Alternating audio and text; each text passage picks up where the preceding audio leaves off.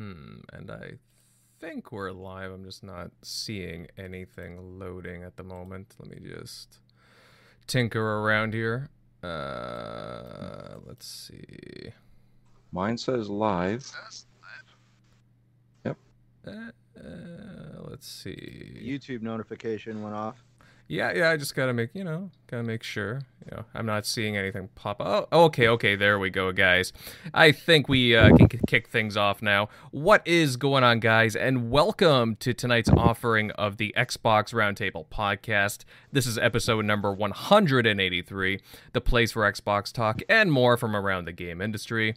This is your host for the evening, Invader, and I'm really looking forward to talk about games. I mean, who doesn't, right? But over the past week, we've had a bunch of gameplay reveals and showcases for a number of high profile games out there. As well, there's been talk about some DRM issues regarding Xbox Smart Delivery. We will definitely talk about that. Also, rumors and leaks regarding a new Nintendo Switch model, Will we see an update? Well, you know, we'll, we'll dive right into that. But before we get into all of that good stuff, let me introduce everybody on tonight's panel. And with us tonight are two awesome fellas from the Gaming Beyond the Box podcast, a podcast which I have a lot of respect respect for, uh, Wilmy Hood and all the bunch there. First up, we have with us ACS Husk. Hey, buddy, uh, for your first time on the show, how's it going? Oh, it's going great. I mean, I have audio, so that's that counts for something, doesn't it? yeah, got you my know. beer. You know, I, I'm I'm finally fucking here. I haven't. I don't know if you guys noticed, but I haven't even done one of our own podcasts in like two weeks. It's been madness with my move, so I'm just I'm excited to be able to sit down, bullshit about video games, and drink some fucking beer, and hang out. Like I'm absolutely pumped to be here. Not gonna lie. Yeah. No, hey, you know, we've been trying to get you on for a while, and I know you've uh, gone through some movement, some moving as of late. So yeah, you know, it's just great to to have you on finally, and yeah, we can just shoot the shit, talk about games, and uh, you know what? If you're inebriated at the end, then you know it's just typical Husk, right? Yeah, exactly. Exactly, buddy. Uh, next up here, we have with us, uh, well, joining us again for what, like the second, actually, no, the third time, I believe. Third. Third, yeah, right. Um, our Third. buddy Dreadpool. Hey, what's new, man? Not much, you know. I'm happy to be here. You know, GBTB's here. We're gonna double fist this this show today, so you know.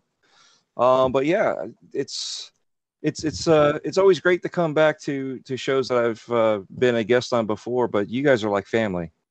You know, I've known you guys for forever, so it doesn't feel like it's my third time. Oh man, you're hitting me like deep in the feels there. Like I don't know about the rest of the guys, but man, that's just you know, it's hitting me right there. You know, big softy right here. Cupid's arrow. well, I don't know if I go that far, buddy, but you know, really appreciate it. But uh, we got a lot to talk about. But of course, let's uh, we will go on to the TXR regulars. Uh, a few guys uh, missing in action, but hey, we got a few few of the regulars here. Uh, Centurion, buddy, hey, what's happening, brother? What is up? And there is no doubt about the fact that I am definitely missing in action, potentially mentally. But uh, man, it is a good Sunday night. We are here with our fellow brethren from the community, Mr. Dreadpool and Husk here. It's going to be an amazing show tonight. Mm-hmm. Yeah, without a doubt, you got that right, buddy. And to round this out, we got uh, Shockley. Hey, buddy, how's my indie friend doing over there? Oh, pretty good, pretty good. Uh, finished the Mass Effect one finally, moved on to two, um, and I will say it might be blasphemous to say, but um, it's Mass Effect two is a better game all around, um, but I feel like it's it's uh, I don't know, it's missing something. It feels like I'm playing Gears of War or Gears five with dialogue choices versus like Mass Effect or uh, the Bioware's previous like RPG style. I'm just I feel like I'm missing a lot of RPG elements like that are just like gone now in in this version. Like adding like mods to your weapons, or at least maybe you haven't come across that like you could in the first one. But Mhm. it's it's an awesome game, so I'm I'm definitely enjoying it like overall as a game. Um, I think it's to me it's it's like when it's like DMC was cool, that Ninja Gaiden or not Ninja uh, Ninja Theory made, um, Mhm. but it wasn't like like a Devil May Cry. It didn't feel like Devil May Cry. It was a good game. So I think I don't know. I don't know if it's that type of feeling I'm getting from it, but we'll see how it goes. But Mhm. but overall, yeah, I finished the first one. That was pretty sick, and I think I'm halfway in the second one now. So looking forward to finishing that series before. Uh, I'll probably pick up Ratchet and Clank here soon. I think that comes out like next month, and we'll probably get some uh, announcements here in a couple weeks with E3. So just trying to finish this trilogy before uh, anything else starts dropping. I get too far behind this year. My Uh. backlog. backlog. Tell me about it, because like there's a lot of games I've been dropping. Well, in this time period, right before E3, and man, you know the backlog. I already have a backlog as it is, and uh, I just actually just before the show started, I picked up uh, Necromunda Hired Gun, the uh, Warhammer 40k game, and I'm I'm a huge uh, Warhammer dork, so I Mhm. I can't wait to try that out. I'm probably gonna do a review on it and so on. And I was gonna say, is the is the game already active, or are you still is it still in pre-order? Uh, it's still on pre-order. I think it comes out uh, tomorrow or like later tomorrow evening. I think the exact time is like yeah, uh, the unlock, the actual digital unlock is May 31st, but the actual physical street date is June 1st. Mm-hmm. That's right. So yeah, you know, my my evening tomorrow is gonna be filled with that. I see a lot of people also playing Biomutant, which uh, it's it's definitely on my to to get list because that I just it looks like a cool game, cool little game. So Did you score it for two dollars? I, no, I, I missed that one. I missed that too. What? buddy. Oh, there was like a. I don't know if it was an error if they did it like on purpose for a short period of time to get people talking about it, but uh, yeah, Wario sixty four retweeted it. It was like I think it was like in the middle of the night, like two in the morning or something, and it was like for up for like two ninety nine. People thought it was like, oh, that must be just the DLC. There's no way like they made that kind of an error. Um, but I'm pretty sure it ended up saying it said standard edition when people checked their So receipt. There So they was a, got the sixty dollar game for like three dollars. there was a little bit of a glitch going through the uh the store over the Origin. past few days over the past few days um there was one that popped up for me i didn't take advantage of it but when uh, microsoft switched over to uh, sell uh 2k21 uh the standard edition for 999 uh, whoever in their good judgment accidentally also hotkeyed in the the Black Mamba edition, the basically the Kobe Bryant edition, and that was 9.99 and there was a few people that i actually dm'd them real quick to let them know that that mistake was there because uh, i actually went to check on it the next day and they had actually halted all digital sales of the black mamba edition on the actual online store That's funny. Yeah, I got it. yeah i got it i even thought about it I had was like, there, I'm not buying just this. like man it's a hundred dollar game for like 10 Ten- bucks Ten bucks. Yeah, I'll do it. yeah, but I, you know, I sat there. I was like, nah, I'm not gonna do it. I don't play. Too, I don't play basketball enough to even justify throwing ten bucks at it. Well, that's what I said. I was like, for you know, that much off, I Oh, can play know, a game or two. I know. I couldn't believe that. Like, I, I, I told, a, I, I put it in a couple DMs, and as soon as a couple people saw that, they were. It was. Let's just say some people made some purchases very quickly. Mm. Yeah, I, I can't remember which one was free on Steam. I was I was looking for it uh, earlier today, and I can't find it. There was one game that uh, Wario put out there again. It was uh, free on Steam, and I was like, "Oh, really? Uh, that's a game Yeah. to get." I can't remember what it is. It's a good and the one to thing- follow. Put your notifications on. You'll score some Oh, stuff. definitely, yeah.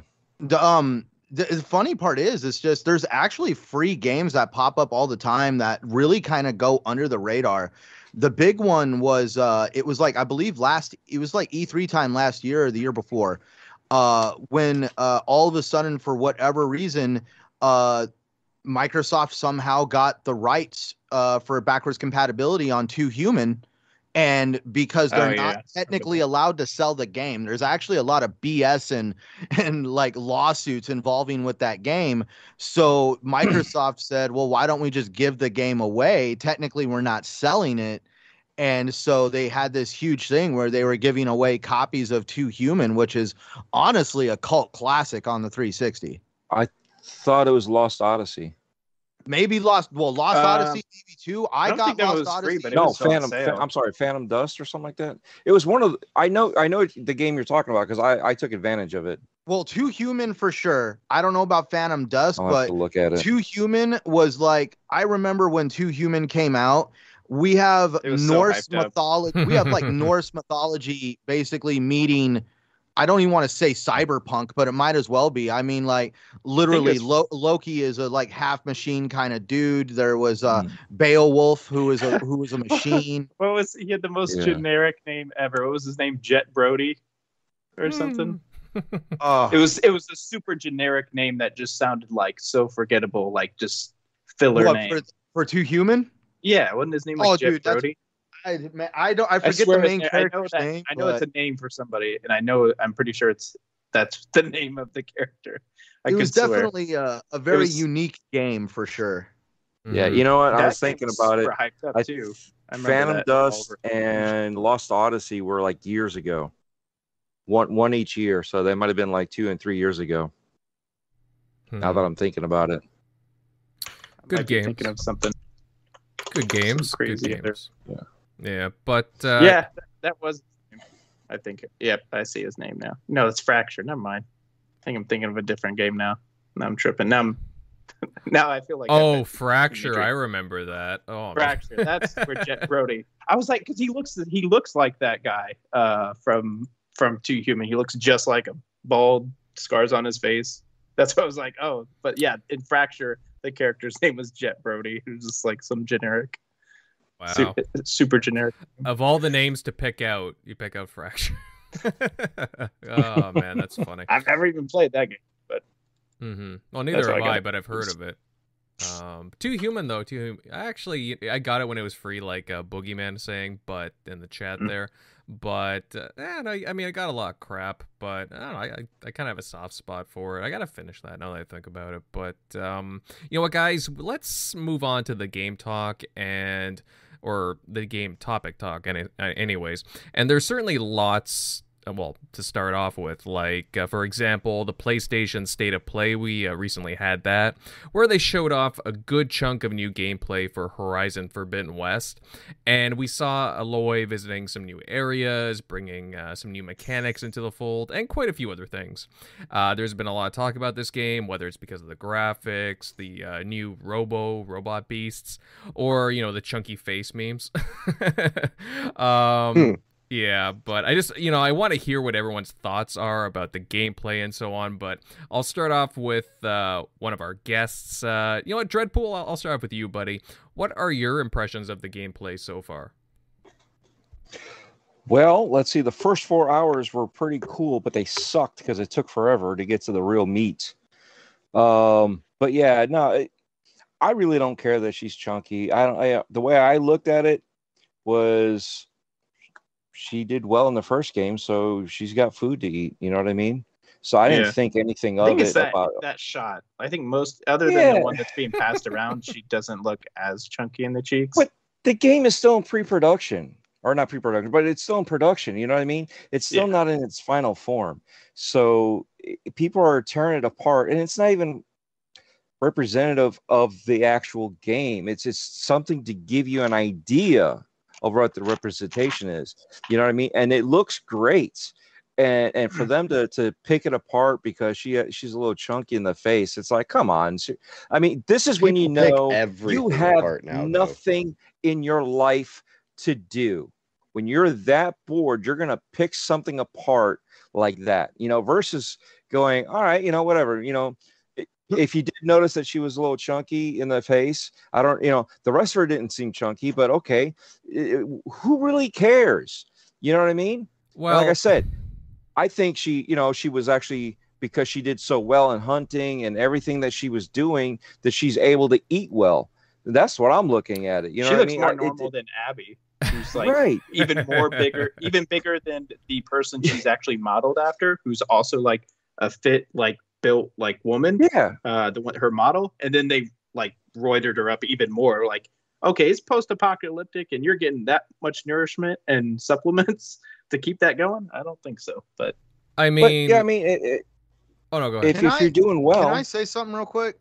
because it's coming up. It's just um, my wife keeps up on stuff like that when it comes to you know like because she's like my wife does retail very heavily, and there is a heavy push right now for um I want to say more normalcy when it comes to at least the female figure. Um, and that's where, um, you know, like I really do feel that at least there has been uh, this. I, God, what's the proper way to say this? I feel like that there has been standards for the female form that have just been like put up on a pedestal for whatever reason that you know, we have to have some normalcy brought into the idea of it. And that's why when I saw the memes popping up and them doing that, I'm just like, you know, we all know I'm an Xbox fan, but when I saw those memes and GIFs popping up, I was like, man, that's reaching because honestly, you know, I feel like there's a push in our, our, our society right now for people to actually start having some normalcy in their ideals. And I really feel like um, gamers need to also have that normalcy because I just feel like sometimes just the demands we ask of these developers are just way too high. And that's where I just feel like, you know, when you're bringing this whole thing up, I just, I see why Sony and uh, other developers are wanting to do this because this is just, this is honestly what society needs. Mm-hmm. Sorry. But when you make sexy poses from Overwatch and, and they make a big deal out of it. You know what I mean? That's that's why if it's damned if you do, damned if you don't. Oh yeah, no, I I also have to fully say that people not to be also mean, but people need to be a little bit less sensitive. You know, everybody has a right, right, to say what they like and what they don't like, and you shouldn't get butthurt and try to cancel culture or silence somebody just because they have a difference of opinion and you all know I used to do some acting, dancing, theater, all that stuff. But I've seen plus size ladies, uh, younger and older, outdance some of the skinnier ones that you know everybody's all ooging and ogging over. But I've seen them outperform them in general because they've had more energy. They've there's there's a lot more stuff going on, but you know everybody wants the thin model. But you know so bringing out that normalcy brings out more of the everyday people. You know what I mean? So not everybody's going to be skinny. Not everybody's going to be fat. Not everybody's going to be fit. You know what I mean? They're, we're all different shapes and sizes. Let let the the development team create what they want. And if this if this character is going to be a little bit thicker, so be it. Why do we have to nitpick everything and and and tear it apart? You know what I mean? Yes, I uh, just a, a few people trolling, and then they right. were just like, they got nothing better to do. I don't know, like, and then people are taking it super serious, where they're like retweeting him, like, "Oh my god!" and it's just like it's they're just they're just trolling, like just there's like, not you don't even need to pay attention to yeah it. just to piggyback off of what shock was saying like i'm kind of of two minds of this because it's like like the the screenshot that people are using in itself, you know, the one where like Aloy's is kind of looking directly, you know, at you, and it's like, well, you know, okay, that angle kind of looks off, right? And you know, people are just having fun with that. I like, I think her character model looks fine, honestly. Like, it doesn't look too different from what it was back in the uh, original game. And overall, the game looks great, but it's like, you know, there there was some trolling going on. Obviously, I saw Showstopper make. Uh, and make a little comment about it. How she kind of like has the same cheeks as of uh, Chunk from what was it, the the Goonies, for example. I don't know. I just had like a little fun going with the truffle shuffle thing, like. But then like people were saying, "Oh, you're body shaming." It's like, well, no, it's just I'm just making a little silly comment. It's a fictional character. It's a fictional there, character. A fictional character. Like right, but there's a little bit of comedy there that you can have without actually yeah. being body shaming or or being mean. Well, I'm you not. I mean? Yeah, you that's could, the thing. No, exactly. You're not. You're just being. You're you're being funny about it. You're you're not trying to See, like, like uh, let's talk about some of those great. Down. Let's talk about some of those great fa- facial animations from the first game where Aloy would be talking to somebody with like her jutting her teeth out because for whatever reason the face the facial animations weren't working and she's like trying to talk to somebody while pushing her teeth out it looked ridiculous. I well, I just I don't know. I that's where I feel like I feel like the wrong things are being called out on this game. Uh, like um, la- the first game came out, um, it had some of the same animation issues as Mass Effect Andromeda, and of course, Mass Effect Andromeda got completely burned at the stake. Um, and then one thing I like about, at least in this uh, in this preview of the game. Have it? Has any of you actually seen some of the pop in? At least up from the slowed down.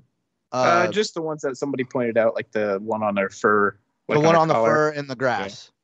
Um, and that's where honestly I have to kind of like because people are trying to use this as like ammunition like oh look at the playstation ssd it can't hold a flame to this that and the other because of all this pop in and it's like almost you want to be like well technically if the game is going to be cross gen in any way or if the game has any potential of ending up on the pc it's it's it's gonna have pop in because the game is designed to work with a mechanical hard drive because that is the lowest common denominator on the PC.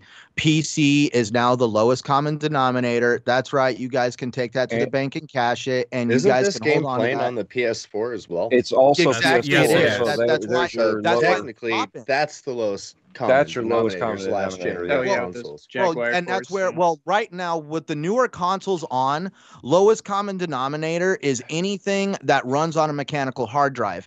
And we've all seen the numbers that come off of steam. Uh 108 dragons lemon over there showed me some of it.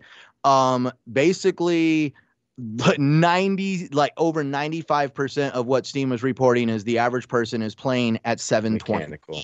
and 720p. Yeah. so yeah 1080p 720p which basically means that for starters a majority of gamers are not using an ssd they have I think no a lot of that's inflated though, because if like if you're playing if you're playing uh what do you call it the freaking respawn game, it crossed my mind. Uh, but Right. a lot of times uh, I'll play in PC with my friends and we'll drop we'll drop our resolution as low as it can go to get the frames up as high as possible, just because I don't need the resolution high to you know, you know no scope you and take you out. I need the frames up to give me you know a slight whatever advantage, and the resolution Yeah. doesn't matter. so So a lot of times that might be Response time. inflate that might uh, be inflating the numbers too, because there's a lot of people on PC Well, playing competitive. what i and was, not everybody lets them access their hardware info either. That's so true. think of how many people we don't know of. so the main thing i was at least trying to point out is the lowest common denominator at this point because Actually, we have PC. the the P, the PS5 and the Series X both using uh, NVMe uh, hard drives to basically kind of power the the all that power that's underneath the hood of these machines. And PC has always been like this top shelf of like, you know, we set the bar. But as soon as Microsoft and even PlayStation came out with these consoles, they set the bar because right now, minimum spec for most games involves a, mechan- a mechanical hard drive. So unless PC all of a sudden wants to pony up, no pun intended, wants to pony up and basically raise that minimum spec bar and says from now on to use a 3090 and all these nice parts, you got to use an NVMe hard drive. That would I think it- completely I change think it will pretty soon, like because It- yeah, it's consoles gonna are get already to going to drop, make those prices drop on those uh, NVMe drives. Oh yeah, um, there's now- NVMe drives already popping So, up for 150 bucks next, now. by like what's messed up is- 2023, like most, I think most PC gamers are actually playing these like also next gen games are probably going to be using. So much hardware's on its way out the door right now. It's not even funny. Yeah. Like Oh, yeah. Nvidia is starting to finally discontinue support for hardware that should have fucking died ages ago.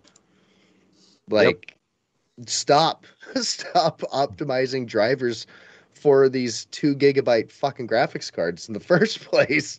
You know, like they technology moves forward at the at the speed of damn light. Like you can't hold on to this shit forever. Dude, the and as you the walk out of prices Best come Buy down, with they're a gonna- phone, it's outdated. Oh yeah.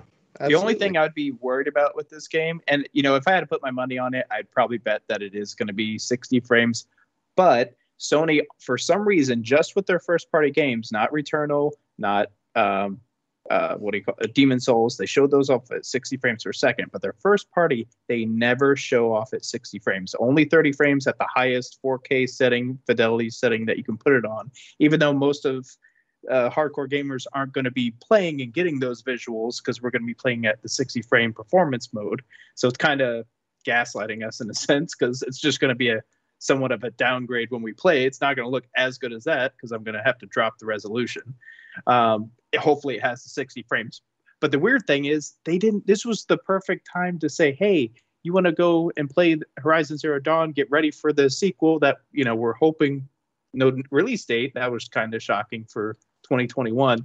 But hey, here's the you know shadow drop for the patch. So now you can finally play Horizon Zero Dawn at 60 frames. None of that. It's how did all these other newer games, God of War, Spider Man, you know, Last of Us, Ghost of Tsushima, uh, they all got their patches, but not the game from 2017. And the sequel's about to come out. So I'm like, that's giving me hesitation of like, if that's not coming out, then maybe it is only 30 frames. I don't know. Guerrilla's never made a 30 frame or a 60 frame game on release for PlayStation ever Mhm. that I can ever recall. None of the Killzones, not Horizon.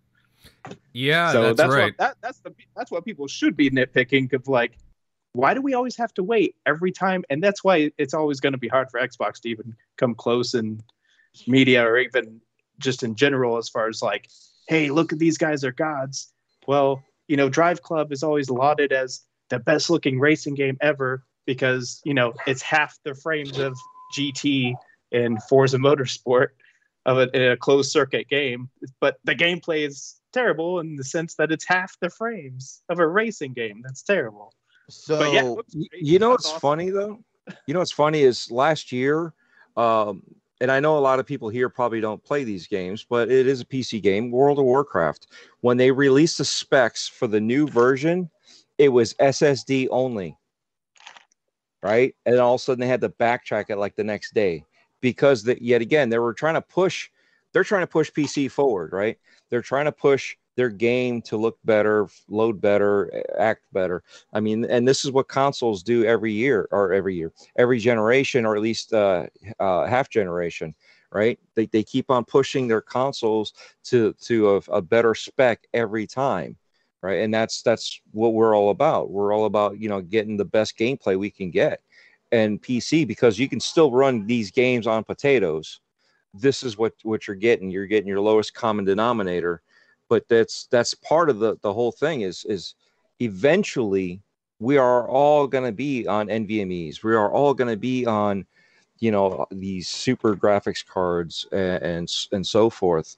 We're we're going to eventually get there, but it's it's like not everybody can just go out and buy a 3090, right?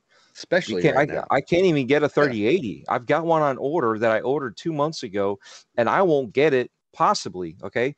It will be shipped to the warehouse uh, August 9th. And hopefully, I'm still far enough in the pre order that I'll get it then. In the meantime, I got a PC sitting behind me that I'm building and I can't do nothing with. And all, all the warranty, you know, the 30 day warranty, 14 day warranty to, to ship it back is gone. You know what I mean? yeah, you're stuck it- with it now. I'm stuck. If if there's anything bad, I just lost that money. Policies suck. So if I can kind of say something that's probably going to infuriate a lot of people, but I feel that the regretfully uh, there has been too many uh, consumers out there with tunnel vision. They've got their blinders on and they see the 60 frames, 120 frames a second at the end of the tunnel, and that is the only thing they can see. 120 frames a second, 60 frames a second. These heavy these heavy frame per second games that have ray tracing and all this other stuff on them. All this stuff we want is heavily taxing to the system Mm-hmm. because we have been so focused on frame rates and resolutions. Gameplay mechanics, game game evolution has come to a slow evolutionary standstill Mm-hmm. because we are too busy trying to squeeze frames per second out and make sure that the lights look right reflecting off the damn window.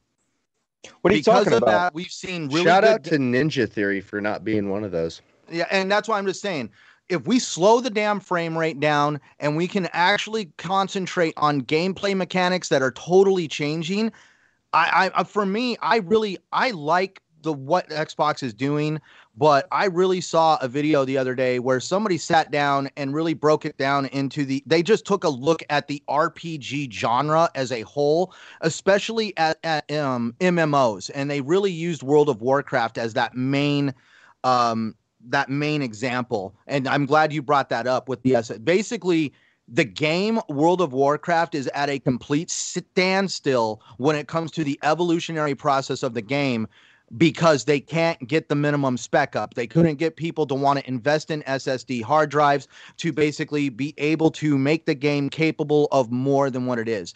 They I'm- tried. They tried, yeah, and that's what people don't it, like. That's why I'm not trying to like single anybody out, but for people to understand the idea of your standard hard drive is nothing more than ma- than magical metal metal discs that look like a record player that need to spin up, and these little arms go over them and read these metal discs, and these arms need to move back and forth. All this disc spinning, all these arms moving, that is all time wasted that an SSD and that an NVMe got rid of. And Yeah. that's where, like, if you go and read about the hardware that you're using and understand, I, I, I understand that money is a big deal for people and you can't afford this stuff. But that's where you also need to understand. Then you gotta stop tearing these developers down for not giving what you're what, but for them not giving you what you want because you're not willing to give an inch. They can't give you anything else. Basically, everything that they're using right now is completely maxed out. There's no way to squeeze any more juice out of a mechanical hard drive. Hmm. Tell us how you really there feel, is- Centurion. Well, they just re- they just released a, a 14 terabyte that they're able to do that magic, but it doesn't give you anything. 60 consumer. FPS is about to be the standard, which is fine. But I feel like maybe, maybe so I kind of want to touch on what you said and, and say that Is, six, is 60 They- FPS becoming the standard because now we're seeing these to. companies really it has push forward on what they want as a hard drive? Not no. just for the See, hard drive, but it And that's to be. another thing is is a, a s- a good 60 FPS game like it doesn't it doesn't have to have SSD speeds, but it has to be properly optimized. But at the same time, like you're saying, like it's intensive on all the hardware. The more assets you have on screen, the more everything you do, the more graphical, beautiful awesomeness that everybody wants to see on screen is taxing as fuck. And yes, that's what kills frames. So it, it, it boils down to spending solid solid time on optimization and and getting it as close as you can. Like you're not you're gonna see dips in every game, no matter if you're playing on a console or PC constantly. Okay, it's it's just gonna happen. Now, as far as a hard drive holding back like 60 FPS, you know maybe their focus is a little too much on on solidifying 60 or 120 FPS.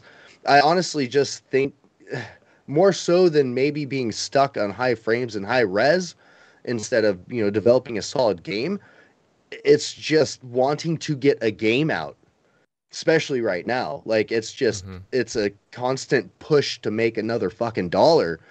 You know what i mean? Especially like if you even take away last year and all of its madness it is literally there's just too many corporate fuckheads behind all of these people working their ass off on these games, pushing them too goddamn hard to do what they think is going to make money, what the data says, instead of letting anybody be fucking original anymore. hmm No, absolutely. Yeah. And to be fair, to be fair, like um, going back to Horizon Two here, uh, Forbidden West, I like I, I think it's a good looking game regardless. I mean, I, I really like a lot of the detail and a lot of the effects going on there. Even just like again the creativity, right? Because that's what I really like. I saw like you know you got this giant mastodon, you see Aloy like just taking it out piece by piece. You got all this stuff Oh, falling dude, down. The game looks beautiful. It reminded me of like a futuristic Jurassic Park, dude. Mm-hmm. Yeah, and I got that game uh, waiting to go. I mean, thank you PlayStation for the uh, the free download uh, last month, which yeah, I appreciate. Appreciate. Uh, I will get to it soon, but uh, You've never played the original? no, I have not. No. Well, see, Uh, here's what happened. Uh, you know, there's this game called Breath of the Wild that dropped like a week later. so a lot of people, including myself, did not. I bought it, but I, I did not finish it. What And Zelda? I Breath, was- Zelda Breath of the Wild? Yeah, it dropped like a week. Well, week then maybe later. I'm a fraud because it. I'll, I I puttered out on No, Zelda. put and I couldn't in. put Horizon down. You know, it's funny Oh, is uh, King David. He and I were talking a few, uh, probably about a, a couple months ago, and I had mentioned that I have a Switch and I have never played Breath of the Wild. You know, and after a, a nice little heated conversation um, about not buying it or trying it out, I ended up going out and buying it. and it's actually pretty good. I played it for a good hour, and then after that, I haven't picked it up. And I like the game. It's Yeah. just, you know, It- there's just so many games. Mm-hmm. I, Exactly. I said in the first hour, like, this is the best Zelda game I've ever played. And then, like, weeks later, I was like, this is one of my least favorite Zelda games I've ever played. No, Just because there's no, so it- much, it's too open in, in Yeah. my sense of like, it's just so. There's so much I'm like, to do. I'm used to being at linear, and then there's just other things I just didn't understand about the game. Like, I never really did any of the cooking that much, and then I don't know. There's a lot of It was just- shrines too. Like uh, there's a lot to find. like that part's fine but then i i don't know there's just some things where i just it wasn't explained as well and then Mhm. Yeah. No, the I over, just the like, eh. overall story in game is good, but I understand what you mean. A lot of it was just kind of uh, open and barren too. So, but uh, you know, I am. Uh, you know what? I'm looking forward to Horizon Two. Uh, do you guys think? Because we weren't given a release date, so you get. Do you guys think that we'll see it uh, later this year to compete with Halo Infinite, or do they keep it i mean there, into the there new could year? be another I thought could there was a another leak. drop of it but I thought they leaked it out ahead of time, uh, saying November seventh. mm, i didn't see that Was that? It was just just my misunderstanding. people I were trying to say that little code thing when her and the other guy were uh, looking at that thing before it showed the No, it was like- it was- but that that didn't really say enough letter or numbers for a date but It was like an hour before the the the whatever you want to call it, the sh- moving screenshots started. It was like an hour before that. I mean, it would make sense if they slip it to like say early next year, like spring, because I mean these consoles are still sell- selling out, and they're probably going to still sell out without any help from anything else for the holiday too. So, I mean, why Mhm. why release? You know, shoot off. Well, your it would, it would be a good doesn't contender against Halo if it came out this November. Yeah. Well, But what else do they stuff. They'll have? Deathloop. Yeah, they'll have Deathloop as an exclusive. Um, I mean, they Deathloop, might have something else. They might have something else like timed as well that might hit. I don't know. They have Ghostwire early. I think. I think that's supposed to come out sometime next year, but I don't know. Mhm. But I don't think they need it because they're they're where they are. They're still outselling like Xbox like two to one, uh, or at least they're producing, you know, double the consoles, and they're still selling out like hotcakes. And we're only a you know a few more months. If they just make it past the summer, I'm sure it'd be still high hot uh, Christmas item. So they'll still sell out again. I don't know. We're starting to see articles pop up like through Tom's guide on uh we're six Unless, mo- unless we're six months in and they're starting to kind of get puttered out on them. Oh, okay, Mhm. That's where they that's the thing. a lot of them are- just like killing they're get- both of them.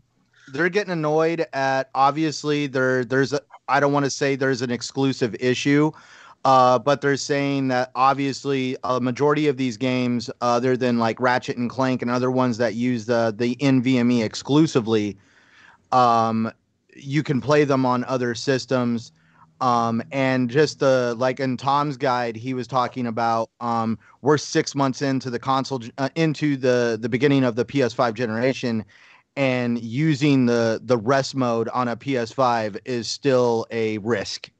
Mm-hmm. And that and that's where they're starting to really question what's going on. And we're starting to see all these myths, rumors and legends that potentially PlayStation wants to redesign the PS5 and they're going to blame it on the fact that a lack of components and that they want to change the design of the PS5 to make it easier to manufacture. And I'm just kind of in my mind like um, then why did you spend money to put that component in there in the first place? You obviously found out there was a better way to do it and probably found out there was a issue with your design and you're just going to probably try to hide it. What happened makes is sense. Sony fucking busted their nut before they even got it in. Oh yeah. That's what Well, happened. it'd They like that. they That's sh- they- they fired off way too early, and it's it's it's gonna show at, at some point. I mean, we're already I mean, Just there was like you rumors were they were talking going to about, release in 2019, like their their hardware was ready. So I mean, Yeah. it makes sense that they'd be starting, maybe at least starting like plans of like what a slim down, at least a slim down version, kind of like they did with the PS4 when they released the Slim a few years. they jumped the damn gun. I I just don't understand. I think it was funny. funny I don't think they're going to do stupid business I think they're going to decisions, man. maybe slim it down, make it cut down some of the costs. If, I if they're think they're going to get rid of the it. liquid metal, and I think they're going to go with an actual, stu- like an actual legit vapor chamber. It'd Not- be smart to do. Mhm. not like Mm. basically not try to faux a vapor chamber and put liquid metal on the thing because i hear everybody make the liquid metal argument the only thing is it's like with liquid metal in the console you now have a glass vial in the console and we all know I deal with shipping industries, the shipping industry on a daily basis. I literally see products that have the crap kicked out of them by by delivery drivers that are just having a bad day and the thought of your console potentially having a glass vial filled with a a substance that will completely destroy the board if it even comes in contact with it isn't exactly thrilling. Here's another thing. Not not only is liquid liquid metal more expensive, um, it, That it's too. you're talking about a few degrees Celsius if you're lucky, compared to like a super high end thermal paste that's gonna cost less. Also, eventually, that liquid metal will will start to eat through the heat sink. Yep. Yep. Like you, at some point, some kid's gonna be firing up his used PS5 just happier than shit, and all of a sudden it's not going to turn on. Like he, it's just, it's, or it's going to give him that that screen with whatever fucking wording, that black screen with whatever white I wording they could see definitely it. some used ones having maybe some issues down the line, like if they're not kept in a proper storage. Whereas, like maybe if you have like a Series S or Series X, you know, if they're kept in a, I don't know, hot car or something like they might make it through. Versus that liquid metal might, you know, who knows, Liquid being in a shipping area, you know, corrodes backstock. That Mhm. shit. Like it happens, it eventually eats it away. And you're talking years, but still, like uh, you're not even thinking about Yeah. longevity. You don't give a shit. That's oh no! They, did you see the uh the? Does anybody uh did anybody watch the uh gentleman? I believe it was Gamers Nexus where he put the probes all over the PS5 Oh, and yeah. measured uh the GDD. I think it was the GDDR4 chip for the RAM down in the bottom of the console. And he said in normal ambient temperature, the chip is within a few degrees of of what they call failure temperature. And even he questioned how this was possible. He's like, the only way Sony could probably do this is if they had a uh, a letter of it, I, basically it's a letter that the manufacturer will give you that says that it's okay to use a part outside of that outside of their recommended outside of its specs. Yeah. yeah. Hmm Yeah. Oh, I just got to shout out 108 Dragons here for the $5 super chat. Thanks, buddy. Hold on, there isn't one Sony game uh, they can challenge Halo at any point. That's the facts. That's blasphemy. We won't do that. LOL. Shout out to the panel. oh, Lemon, always the comedian. Thanks, buddy. We appreciate uh, the super chat. Hey, that, that's in all caps. You're supposed to yell that. What'd you guys think of uh, uh, Far Cry? Anybody see the uh, footage for the trailer gameplay? Tra- Some of the shot- shots were looking pretty, pretty good. Like I was like, oh damn, that looks really good. And then some people did show shots of like, hey, look at this little radio in this room, and it looks kind of like low res. Mhm. but there were definitely some pretty sick shots on that. But- Yeah, guys, I was paying too much attention to the guns and the weapons and the madness and the Mhm. environment. Honestly, to notice anything else. Well, yeah, well, that's the thing, guys, because, uh, yeah, I guess we'll move on to Far Cry 6 now. And, like, you know, that's another game that, again, it had a decent, like, showcase this past week amongst a, a whole bunch of other games. They showed off, like, the world, like, they showed off a whole bunch of stuff the protagonists, uh, villain, weapons, like Husk was going on about. There's a lot of interesting things here that we we can go into detail about. Um, but, like, like honestly, like Husk, like what was your favorite thing out of all that? Like the weapons? Did you see the Macarena gun? oh, I, I I don't even know where to start. Like there was, I don't know. It looks like it has potentially the widest range of weapons that a Far Cry game has had. Like uh, well, you would think it would anyways, because but it just some games look or some guns look like they didn't belong either. At the same time, if that makes sense, some looked old, some looked like something we've never seen. Um, I think the biggest thing was for me was the, the like just the overall environment and, and the setting. Like, what was I had a word in my head earlier I was going to use to explain this, but no, the gunplay. I, I think it's it's all about the weapons. I haven't played Far Cry since Primal, and that that game had me super excited because it wasn't modern weapons. You know, it was all this Mm-hmm. super crazy old school caveman style shit. You know, and now this one's this one's I don't know. It's it the I I don't I don't know. I'm gonna have to watch the trailer again. 'cause It's fucking insane. Like I was just staring at it, empty, just space the fuck off. My wife tried to talk to me like four times. Well, there's a lot of like I was just uh, lost. There's a lot of homemade I weapons, I guess you could say, like the flame flo- thrower. Like everything just looks like it's all The patched flamethrower. together. Did you see how far that thing shoots?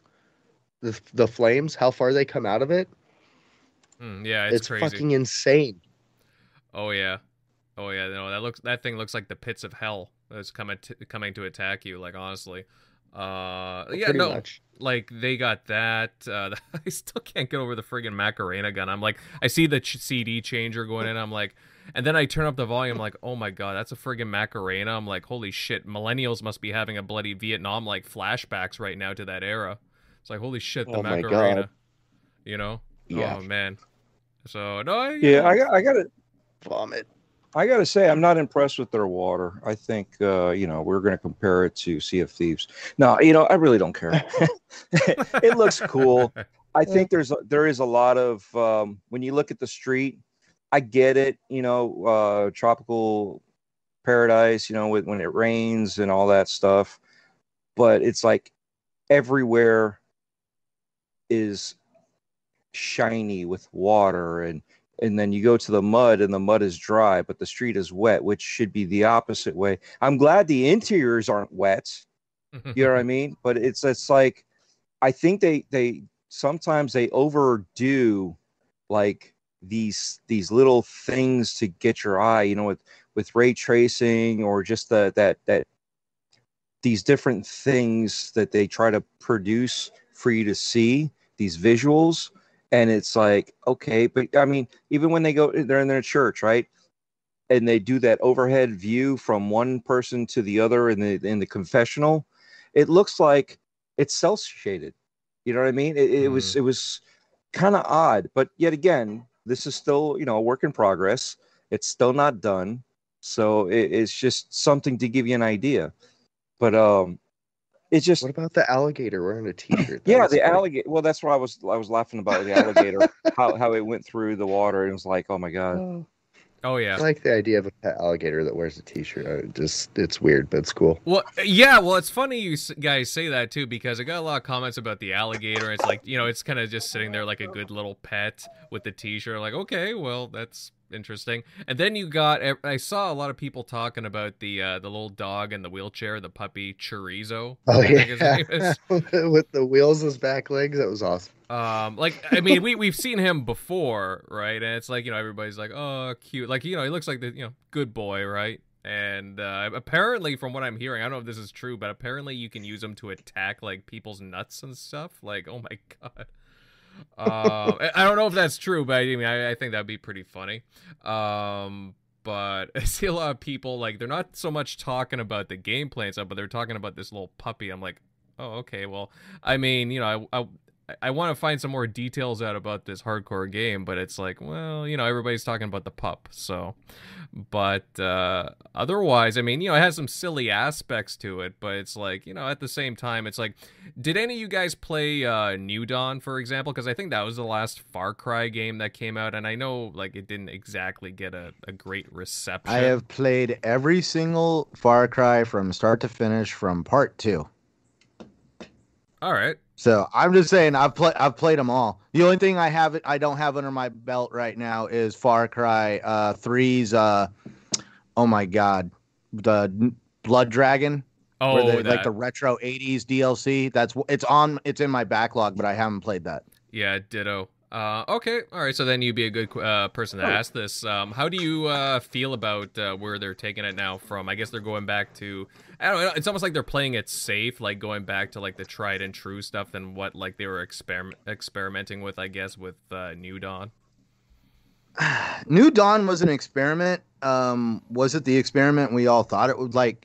It was actually, on my opinion, the, the experiment of can we do a part two to a Far Cry game? Can we continue the Mhm. story? Because honestly, Far Cry has made its niche for just being a story of going of basically eh, putting yourself in the shoes of a of a human being that's about to go through a major BS situation.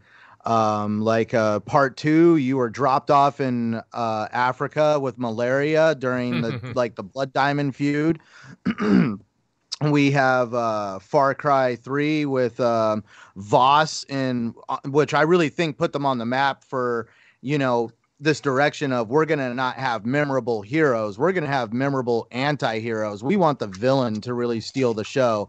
With Vaas in the second game and the idea over in the Caribbean, now we've got Primal was kind of a little bit off. I'll say that I enjoyed it. It was different.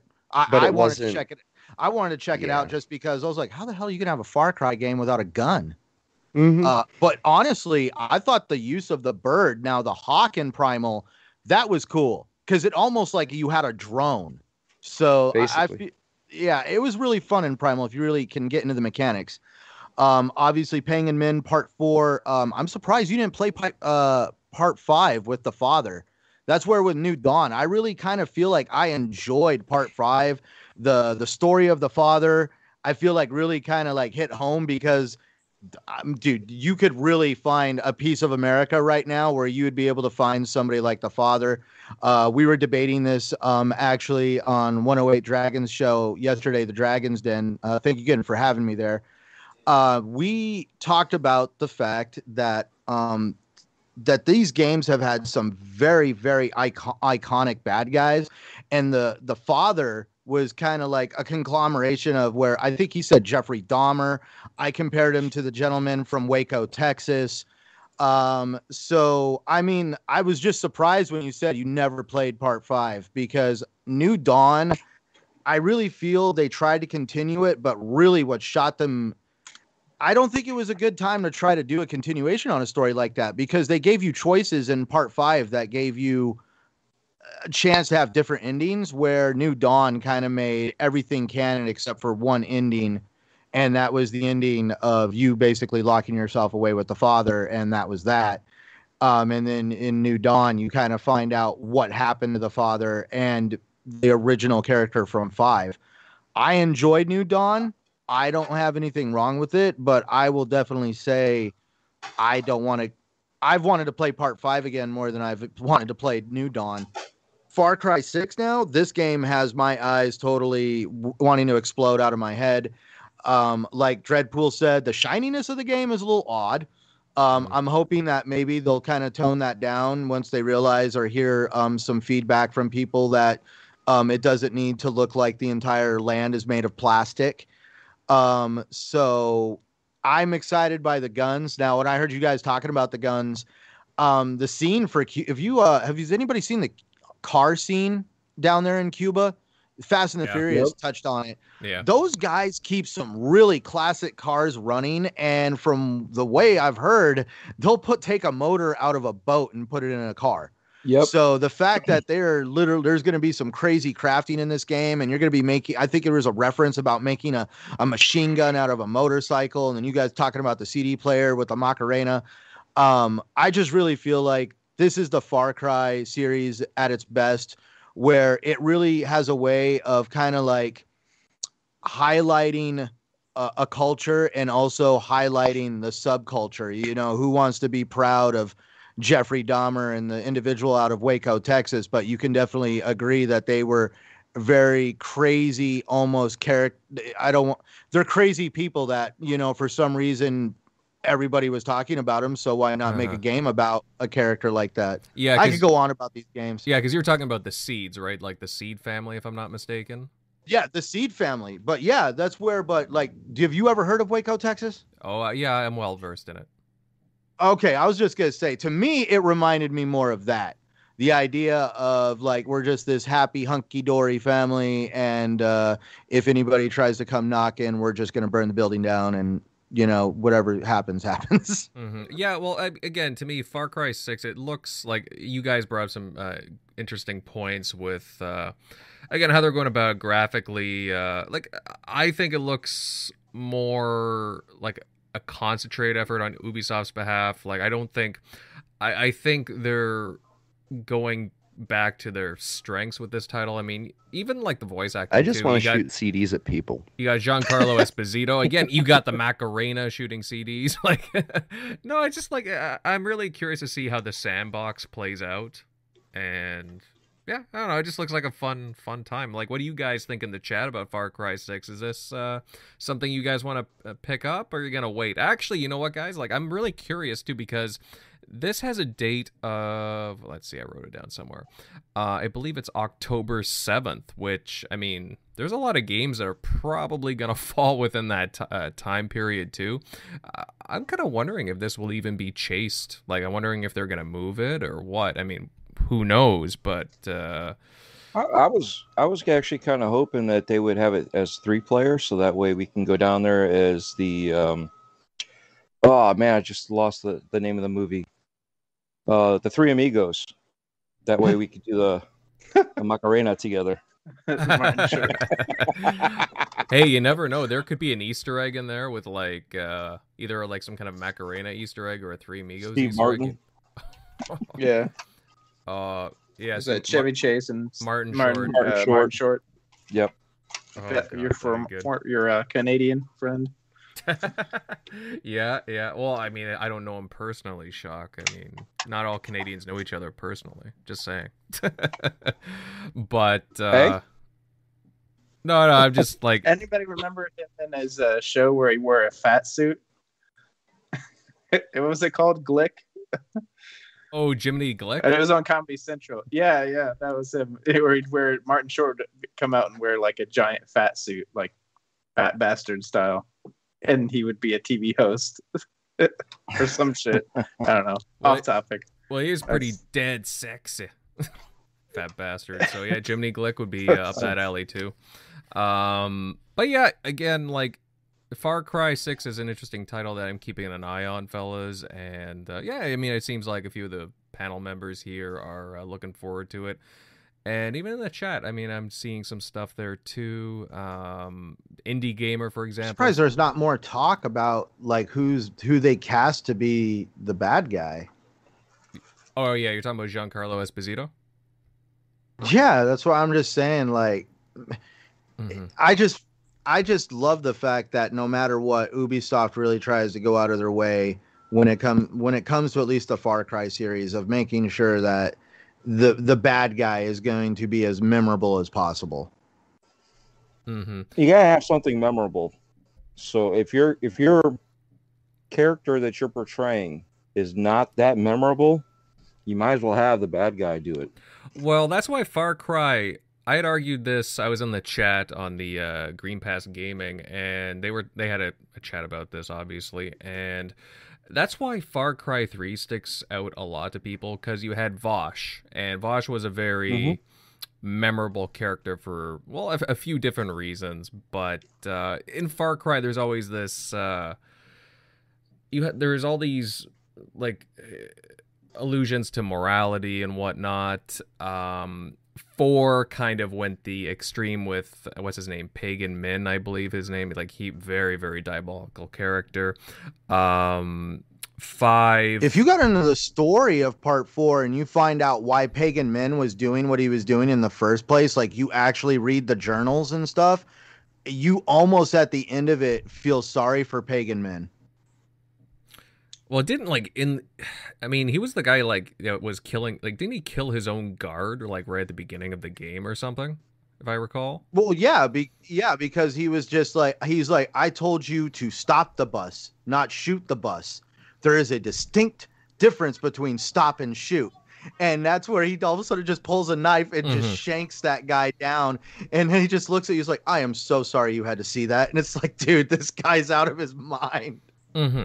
But that's yeah, but that's what I mean. Like at least like they do have these really memorable characters. Uh, the seeds, they were memorable in their own ways too.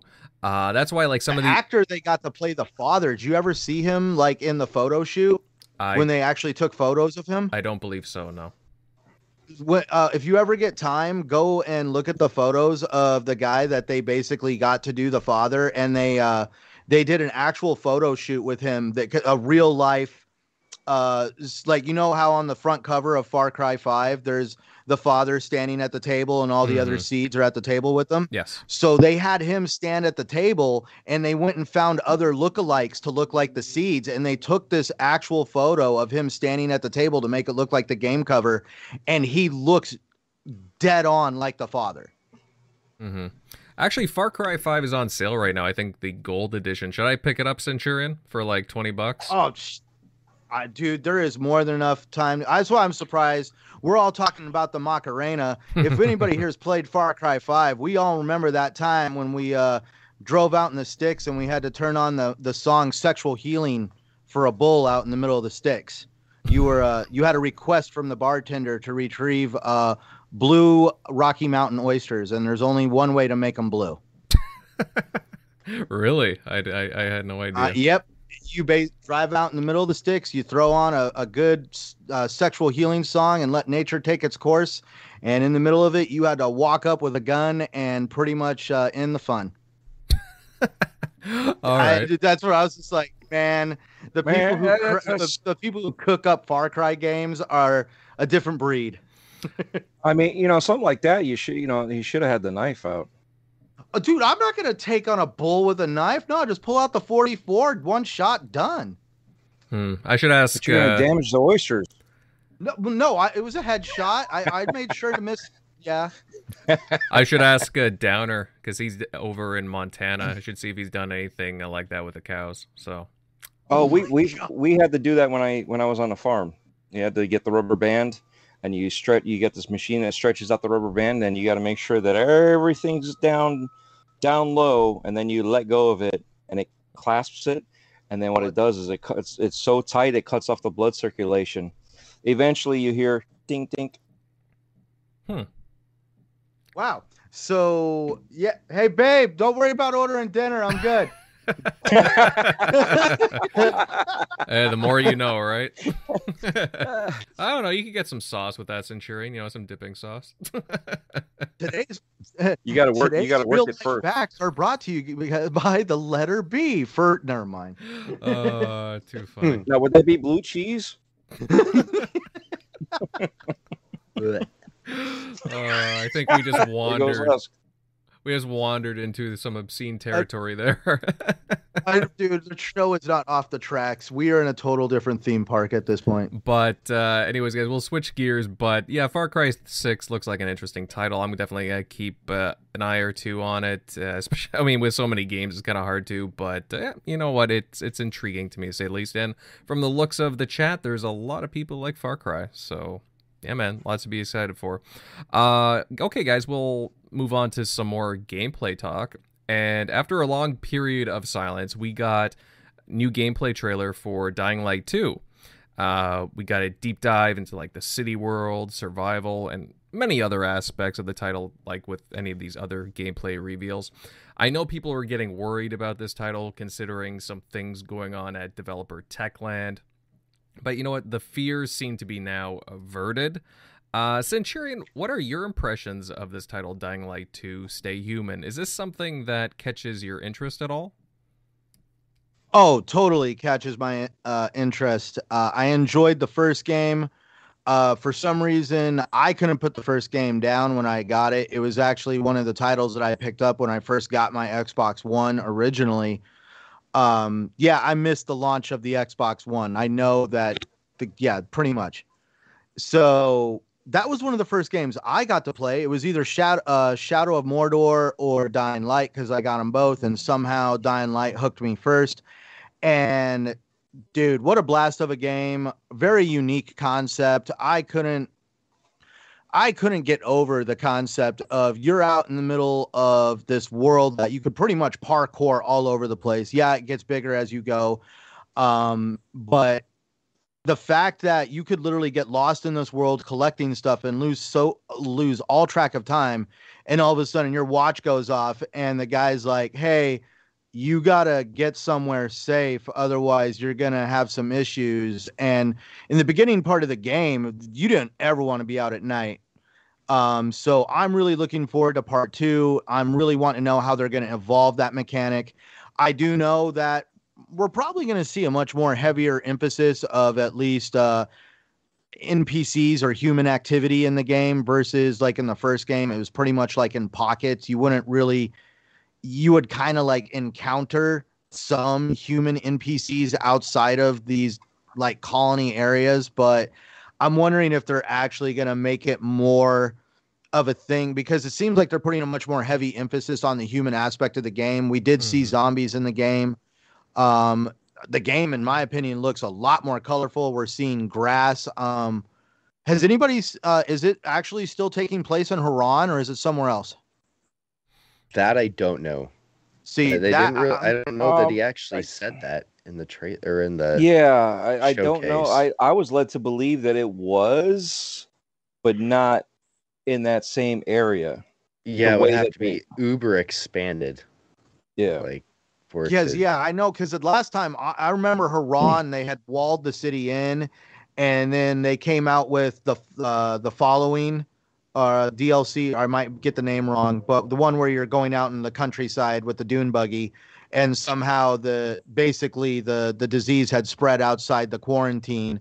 So I was curious to see if they were going to build off of that, the fact that technically it had actually had breached quarantine. I Um, hope so. It would make sense. I could say from I have a few friends that are close to me that skipped the first game altogether. And then I got his kid to play the first game with me, uh, some co op, and we had a great time. And he actually went and played the first game and had a great time with it.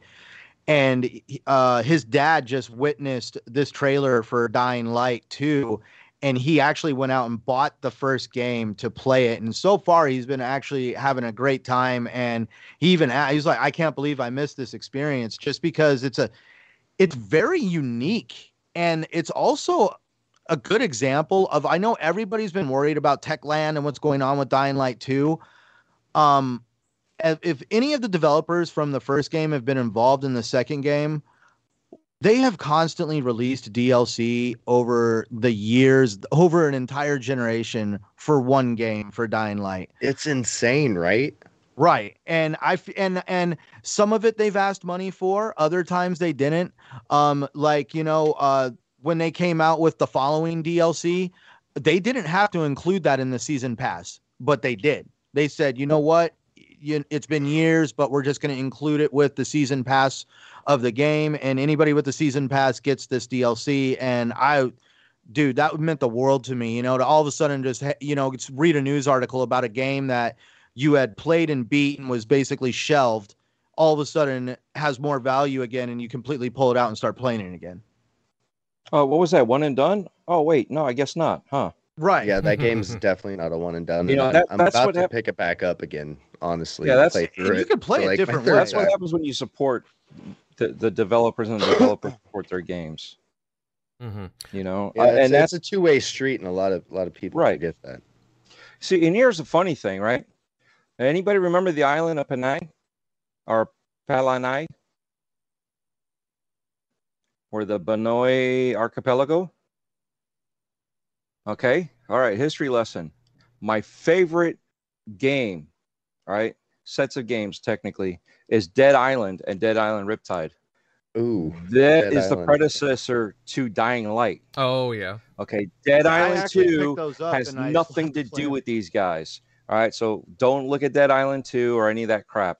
But the first two is Dead Island and Dead Island Riptide, right? So it's 1 and 1.5. Okay, that is the predecessor to Dying Light. That was awesome. Dying Light was awesome, and it was just it's just cool to see how they've transitioned. And now you look at how Dead Island 2 or I'm sorry, Dying Light 2 is they've built even bigger, right? They went from a small island and, and you had your sections and now you know they went bigger and i bought it on the 360 and i even bought the collector's edition on the uh, xbox one right so i mean same game. I didn't care. I, it was just that good. I bought it again. And the same thing here. This is going to be i'm just interested on how the factions work because if you help one faction it screws over another faction. So you gotta you gotta you know figure out your your strategy when it comes to all this. So it's not just how it was before. There's a little bit more strategy when it comes to this game. So, and that's that's the intriguing part of where do you accidentally screw up? You know what I mean? See, Who that- do you help? that's what's got me so. Uh, I want it right now because I just want to see how how your interactions with the AI actually affect the world around you. That's the Right. most intriguing part about this game. It's a huge leap forward in that sense. And in the end, we're all going to be playing a different game, Mm-hmm.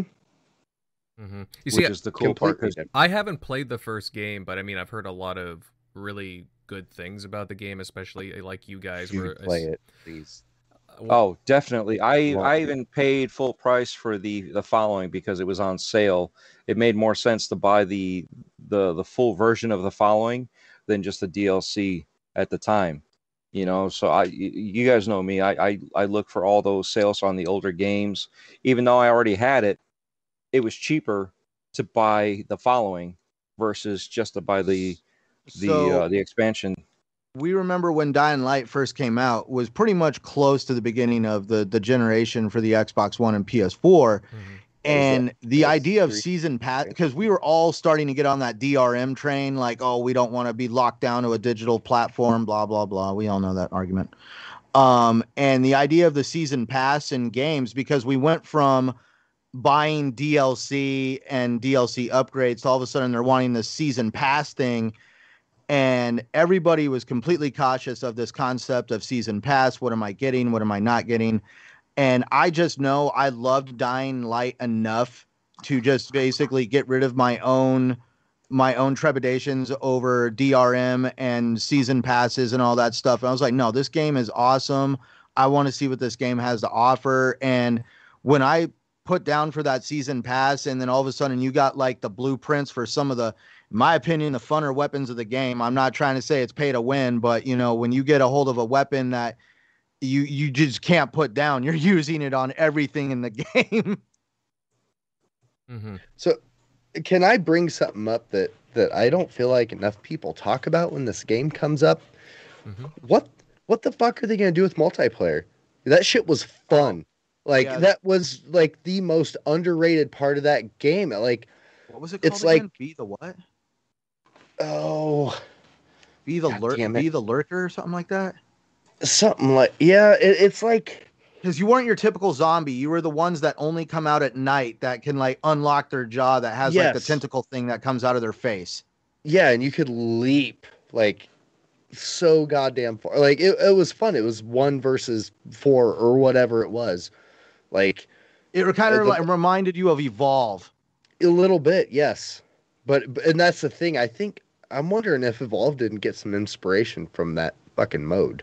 I'm trying to think that maybe the Ah. uh, that that new one coming out, uh, Back 4 Blood, it might even have some inspiration because some of the uh, the new zombies kind of look uh, very similar. Now that I think about it.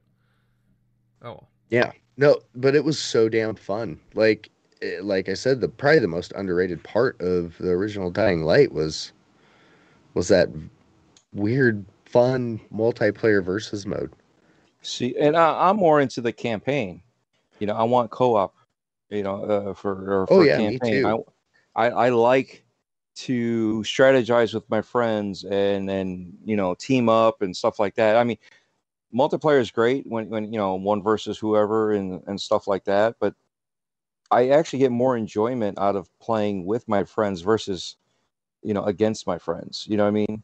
It just depends on the game and how how smooth it works. But I mean, there there's certain times you're like, ah, you know, you son of a, and it's like you know you run into that same friend, and, and sometimes you're that friend, right? You're you're, you're dominating everybody. It just it just depends on how fun it can be with the different skill levels of of players. We'll see. You And that's, that's- I think that's why I that's like why I like the multiplayer because I always played by myself. You know, as as whatever the infected was, they made you play as. Mm-hmm. and it was just me fucking four other people up. like uh, I don't know. I think that's why I liked it so much. It was a total change of pace. Hmm, Well, that's cool that they did that uh, free update for that. I mean, that's uh, you know, that's kind of it's really nice when uh, developers do that. Uh, you know, giving more more back to the you Well, it was beyond free. It was like you played a game, you beat it. It was shelved. You know, it was a game that went in the back of your mind, going, "That was a really great game. I would. Pl- it has replay value." And then all of a sudden, you open your phone up one day, and here's this article like Techland is going to release this just pretty much giant, massive DLC for the game that's going to completely expand off of it. And I, I couldn't wait for that to come out It- fast enough. Yeah, it was like a year and a half later, right? It wasn't even. A Oh year, yeah, it was than a nowhere. It, it was way after the game had launched. Like I mean, you never like you didn't see it coming, or at least I didn't. I no, I don't think anybody did. I think uh, from what I recall, even with my friends, it, it was like uh, I didn't even know they were working on this. It, it So was- did it you know they just actually released recently released another DLC for Dying Light, the the the first one actually very recently. Yeah, I know they they announced that they were doing some sort of complete edition. Well, no, so they did a complete edition, but no, the DLC I'm talking about is don't ask me why. It was kind of like a mode that they wanted to put in. Uh, so you go, you can actually buy it right now. They put an arcade machine in the bottom of the main base in the of the the first part of the city you're in when you first start the game, and you basically start playing this arcade, and it takes you to this mode of the game where it's like the old school like I don't want to say Doom, but uh, where you would base go down the hallways in the castle and you'd fight skeleton like skeletons. Like I want to say like ma- maybe old school like that because like it showed like skeletons and like armor with swords and like it didn't have it was like it w- all of a sudden went medieval. It had like a medieval mode. I, I, uh, what's that game?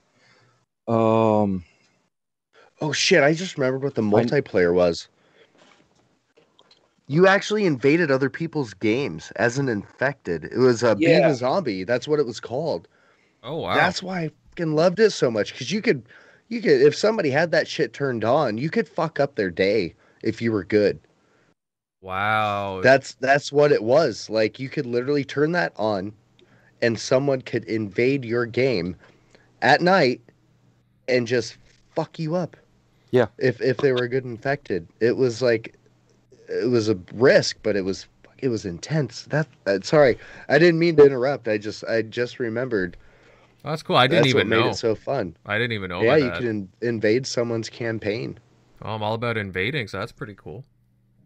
The be- I think the best game that I enjoyed that with was like when I played the first uh, Watch Dogs, It's and like you'd be like, uh, there's like a voyeur part of it where you could enter their game and you'd have to like tail them, but not make them think that you look different than any other NPC. Like, so you'd have to like walk the same as NPCs, or and then it would just be hilarious. It'd be like, wait, something's off. That car is moving like really weird, and it's like you'd have to spot them, and then if you take them out before that, you kind of get points, or if they get something on you or track you.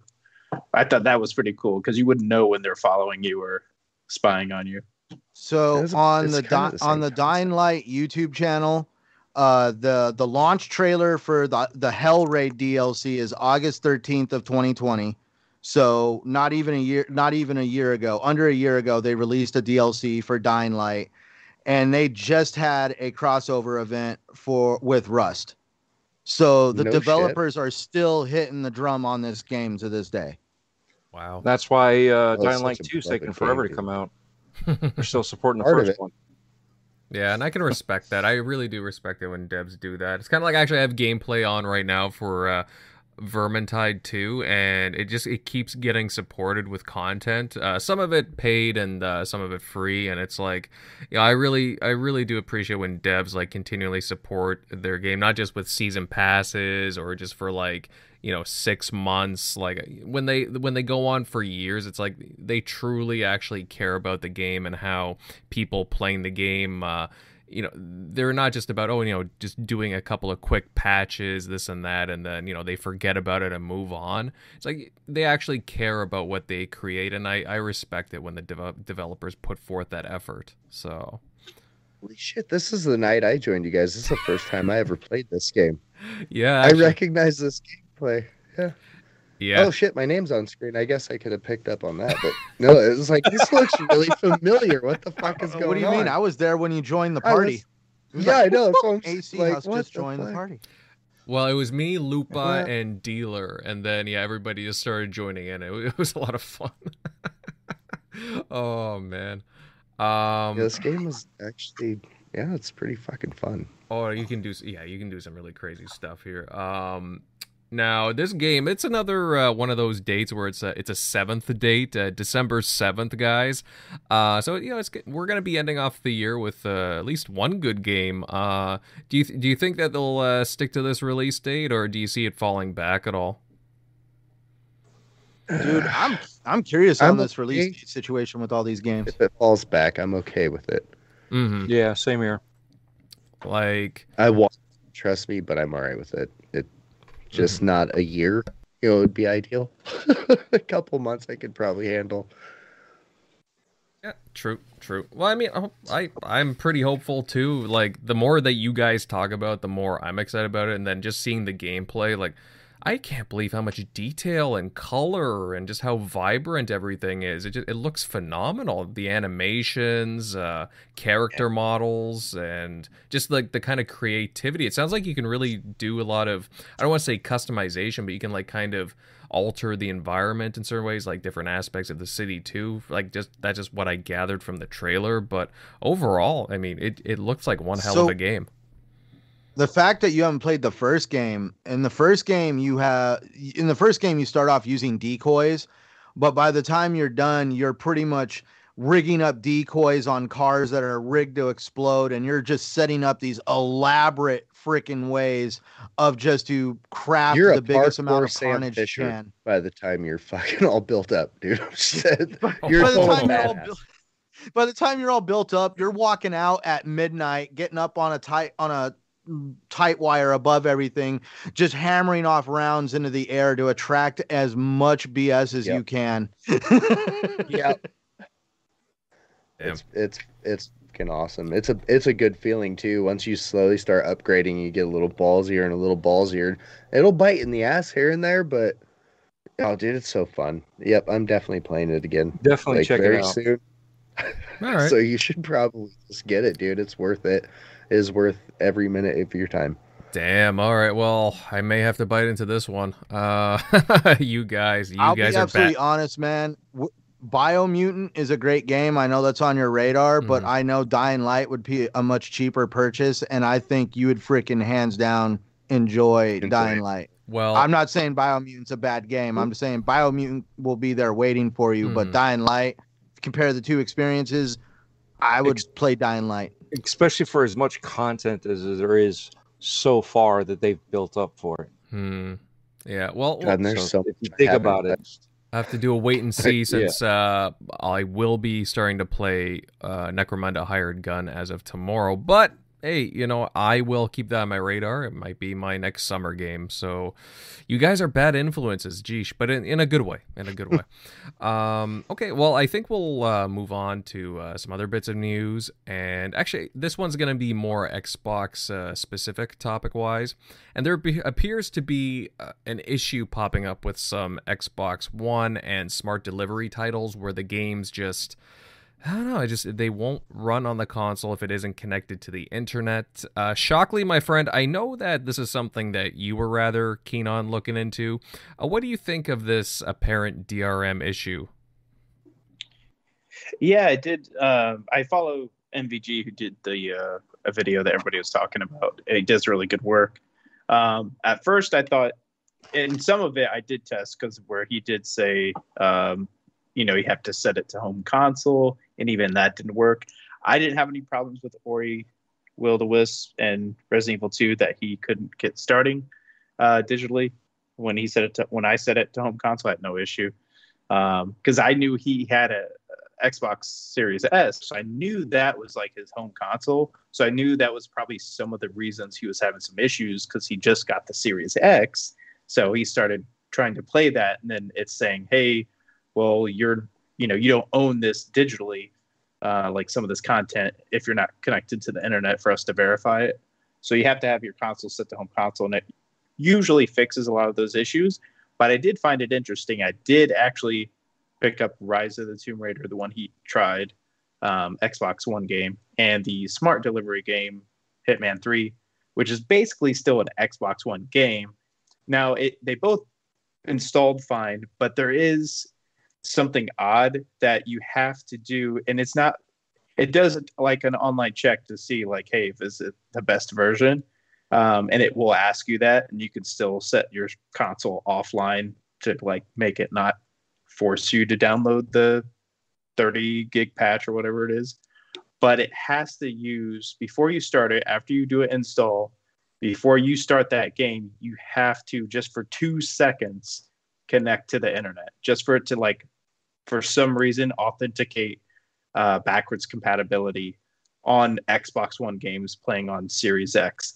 So, unfortunately, it seems like I haven't tried any other uh, Xbox One games, um, but it seems like at least for that first time, and I even did it twice just to see like, hey, maybe if it was just that one time with that game on your console. But no, it's you have to for like two seconds just you know touch base with the internet, and once you do that, you're good. Once because then you can just go offline and you're not going to have any trouble unless you like delete the game and try to reinstall it again. Um, but it, it is kind of odd. Microsoft went with backwards compatibility almost like the 360 way is in the sense that you have to connect to the internet to play xbox one games at least those two um, that so far that we tested before you can actually play them so i felt that was kind of uh, an odd choice so it's definitely something they should should address i feel like they could easily fix that i think that's just kind of a oversight on their on their part that they could fix in a software issue now the whole issue of like hey if your console ever has to restart itself, you have to, you know, when you set up your console like we all did, you have to connect to the internet. So hopefully they address that too. That's what everybody else's gripe is. I'd say my biggest gripe is if you want to play another two like two player, if I want to play with one of my friends that comes over with fighting game, a second player, I have to have them if they don't have an account, I have to like make up an account and make up an email and make up like an Xbox Live account separate just to play two player on the same console, which is kind of dumb. So mm, yeah, um, that's that's my two cents. Yeah. I did test that out. I thought it's uh, I thought it was just the home console issue that fixed most things, but the physical disc you have to have at least for those two games you have to connect to the internet for like two seconds just to authenticate them i guess. That's but native, so weird. It makes me wonder if there's fine. some kind of publish publisher issue with that like built into is there something they can't pass go get past with on the disc itself? That's it's, that's what i'm thinking. Yeah. it's it's something that was on the disc that's lacking. That's fine. Yeah mm-hmm. dmc5 uh the remastered or whatever edition, ultimate special edition. Uh, since it was a native Series X game, it wasn't an Xbox One game or smart delivery. That worked fine, and you'll install it. You don't have to connect to the internet. So after a couple years, all this will be kind of behind us. But yeah, if you want to play any of your backlog, um, yeah, like they said, if the servers were to go down, now Xbox or Microsoft's a software company, they still authenticate my uh, Windows uh, or not Windows, but uh, Office 2010 professional, they still authenticate that. So uh, the likely they're a services based company. They're the whole reason is they're going to sell you services. They're, they want you mm-hmm. to keep you engaged. The likelihood that they're going to drop that probably not going to happen. They even went back, and you know if you tried to buy a 360 game on the store where you had to do that stupid thing where it would tell you the price and you had to go to it like you couldn't easily buy it real quick. Well, it was a pain in the ass.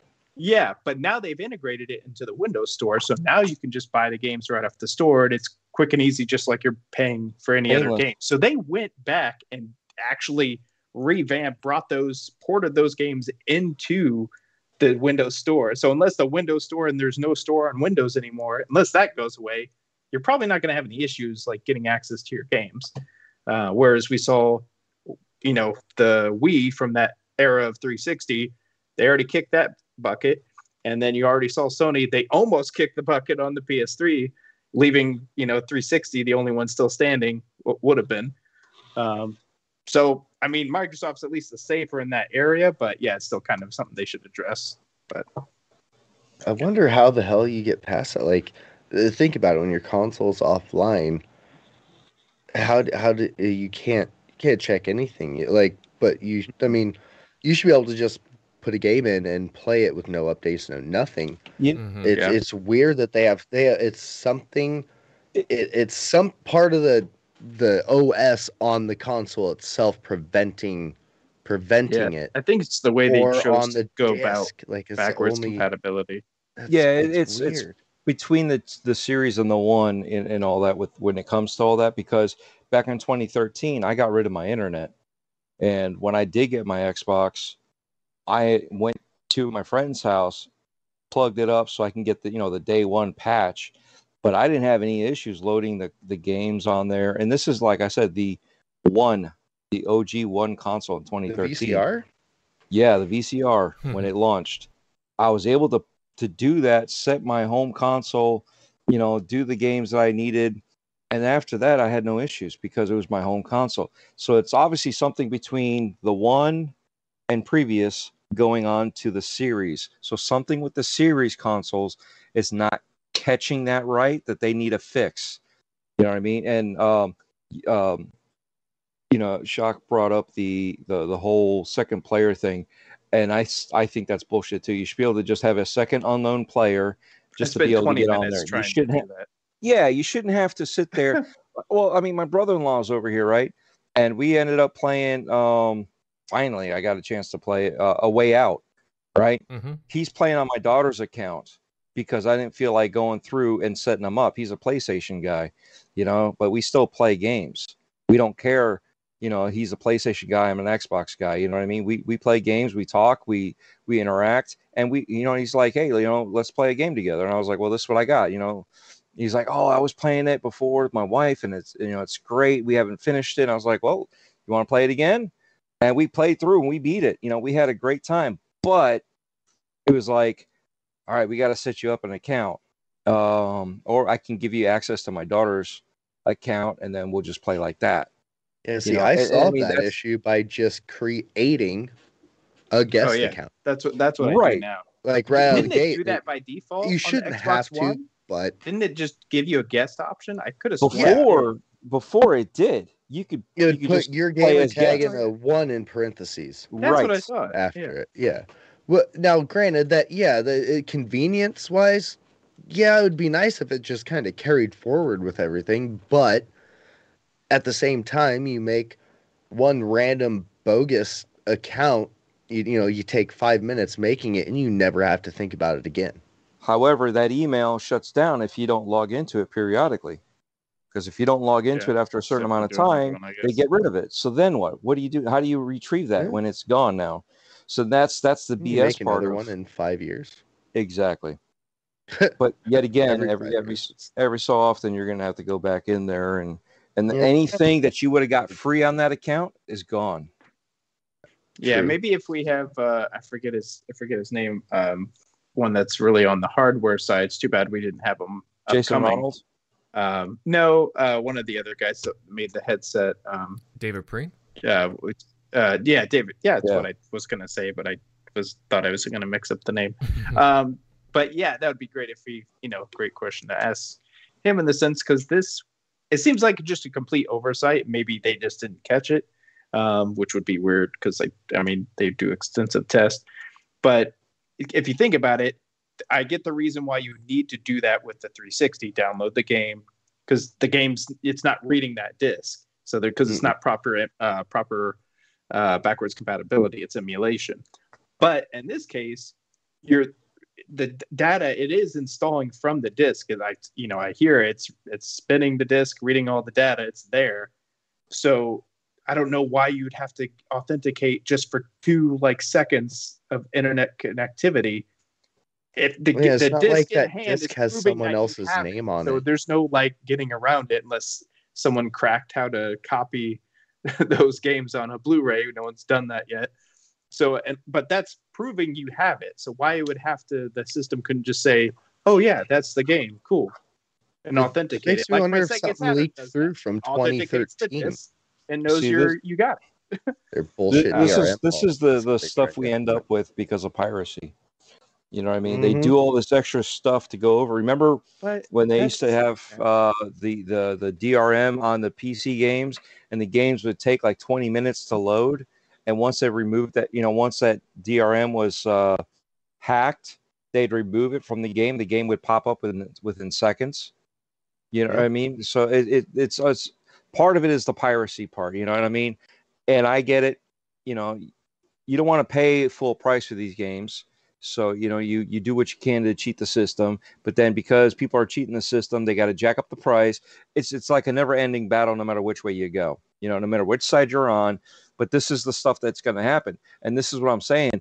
Pretty soon, we're going to be streaming these games. And why are we streaming these games? Because you can't hack into this into their servers to do all this stuff. You're going to still be able to hack certain amount of of um, I don't even think anyone's cracking details? these games. Like I don't see them on. we don't like see it as Switch. we don't see it as prevalent games anymore. on the PC, and before it even releases, the game's already leaked, and you're playing this using the Switch emulator on the PC Mm-hmm. before Switch uh, players can actually play it.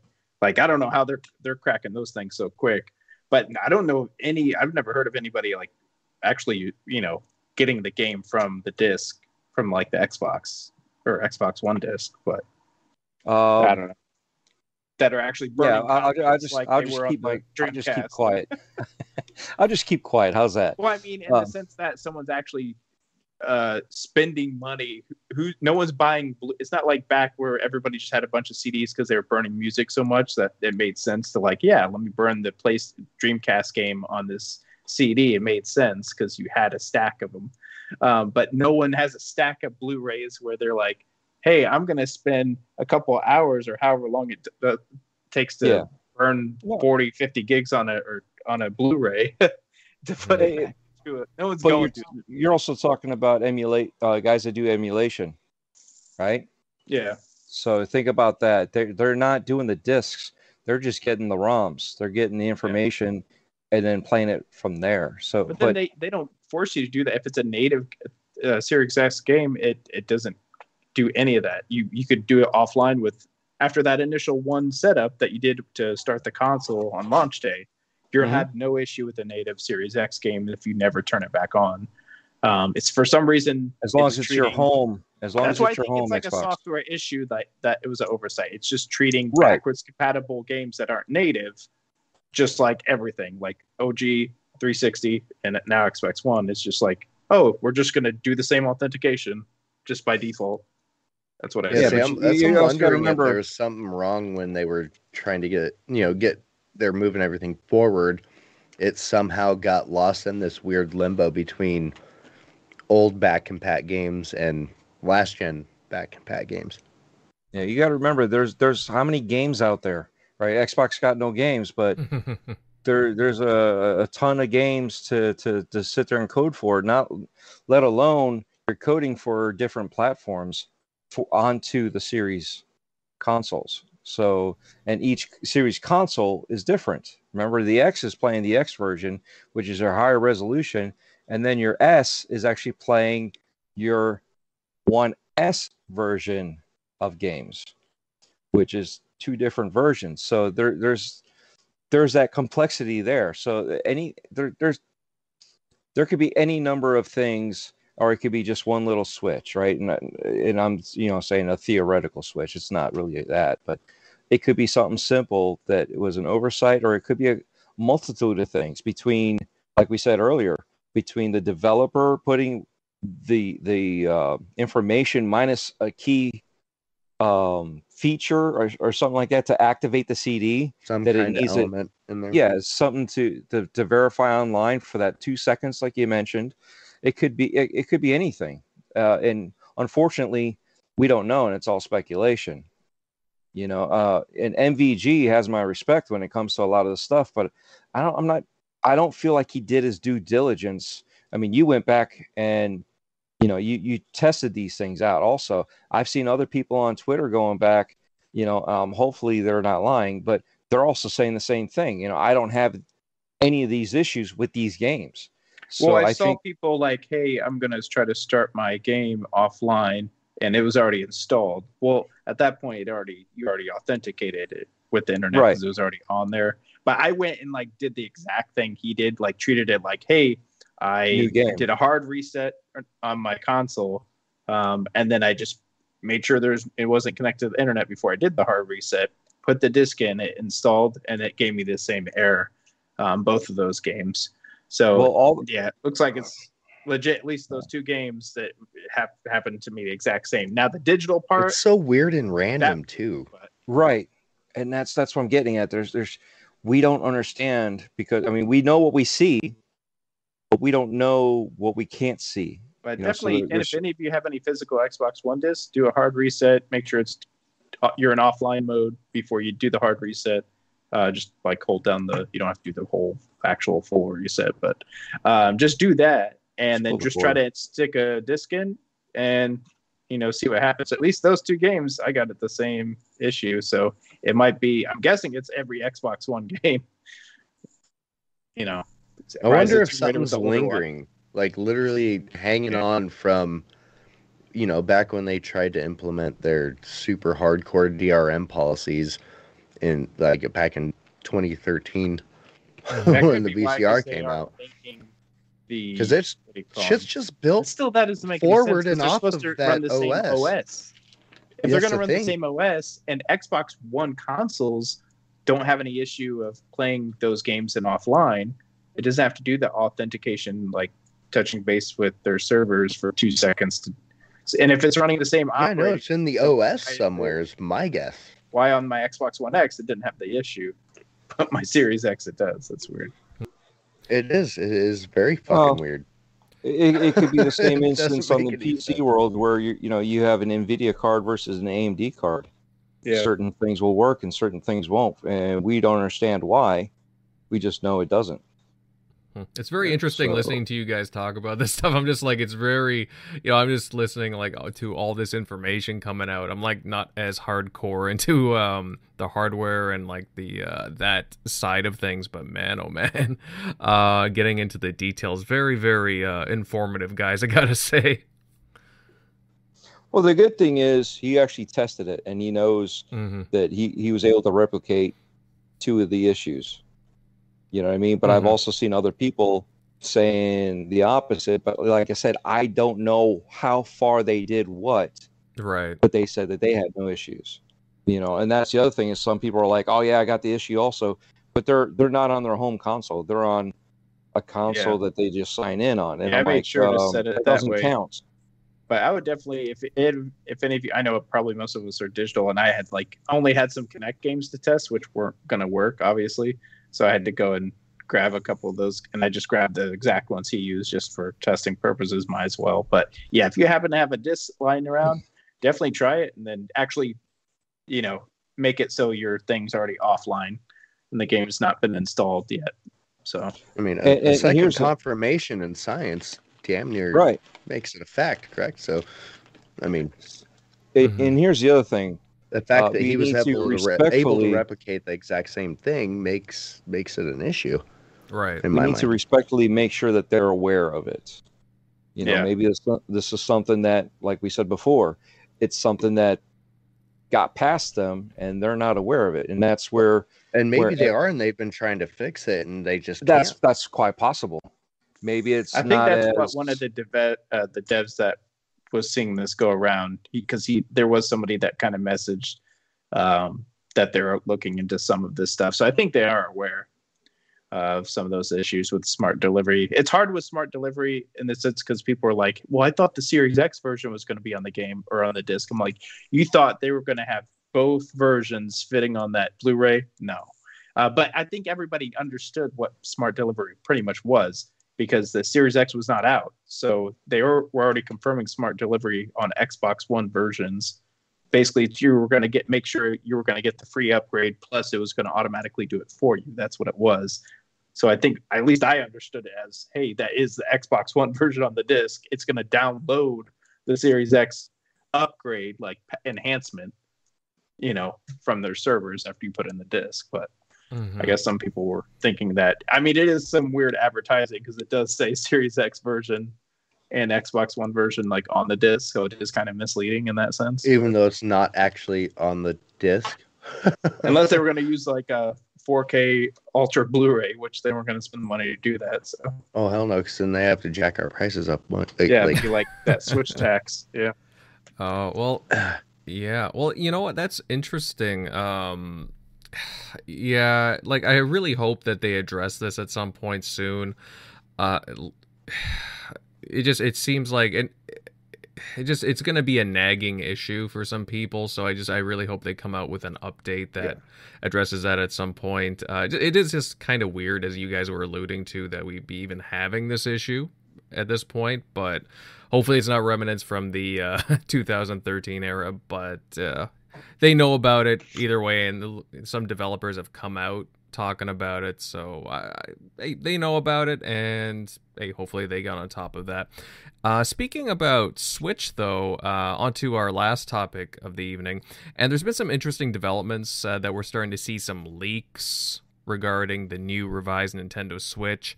And we've been hearing about this for quite a while, but now we're seeing some more juicy details drop uh, from some more reliable so- sources. According to uh, Bloomberg, and it's been kind of credited by other outlets as well. Uh, we'll be getting a a new Switch Pro model very soon. It'll have apparently a 7-inch OLED screen and we'll be able to have 4K gaming when docked in the uh, the docking station. What do you guys think of this? Does this switch does the Switch really need a revision at this point or do they kind of need to get with the other consoles in the times? Open anyone. they need a hardcore revision like like things are things are starting to get pretty crazy. If i was them Mhm. i might actually hold off a little while just to see how far like something like arm can go. Um uh if if amd could like just get rid of their vega bullshit and start you know start putting their new shit into their chiplets side by side kind of like you know what playstation and series x are doing uh, on de- if they can get that on a desktop then get it into a console why couldn't they get it into a into a switch Mhm. Right. that's so this thing is extremely viable as a handheld if you can make it do what people want, but Nintendo's kind of one of those that gets uh kind of kind of gets in their own way yeah. as far as moving forward. So if you can dock this bitch and play 4K 30 on it on on some games, that's a pretty big leap. You know what I mean? Like and in handheld mode, I don't know.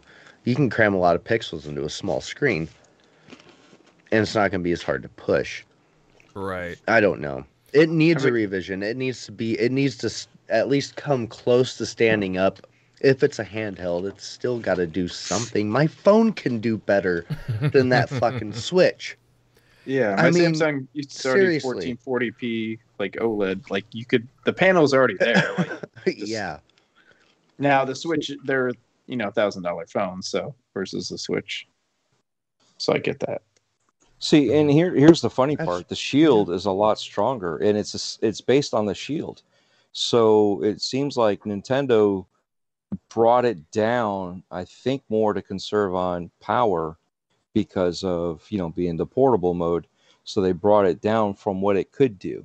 It it could do right now a lot more than it's actually doing. Now on the other side, with them buying those seven inch OLED uh, OLEDs, right? um, it's also possible that the old screens, because of the lack of capabilities that they had, there's probably less availability of them versus a seven inch where it, there was a good uh, opportunity to get into it and get it. So for them to do that, you got to remember when you when you go small, right? I mean, you used to have a a a 20 inch screen, right? And a 20 inch screen, you didn't need 1080p you just needed 720p because it was it was that clear that close right Yeah, and then once all you go on once you crunched go together. above it then you needed to get you know a more more higher definition we're looking at a seven inch screen um Mhm. we don't need that high of definition when it comes to seven inch screen so now yet but again you do when you dock it. when you Oh, dock yeah, exactly when You, you, need an M it, Classic, is what you. and need. you're going to have to go up to 4K.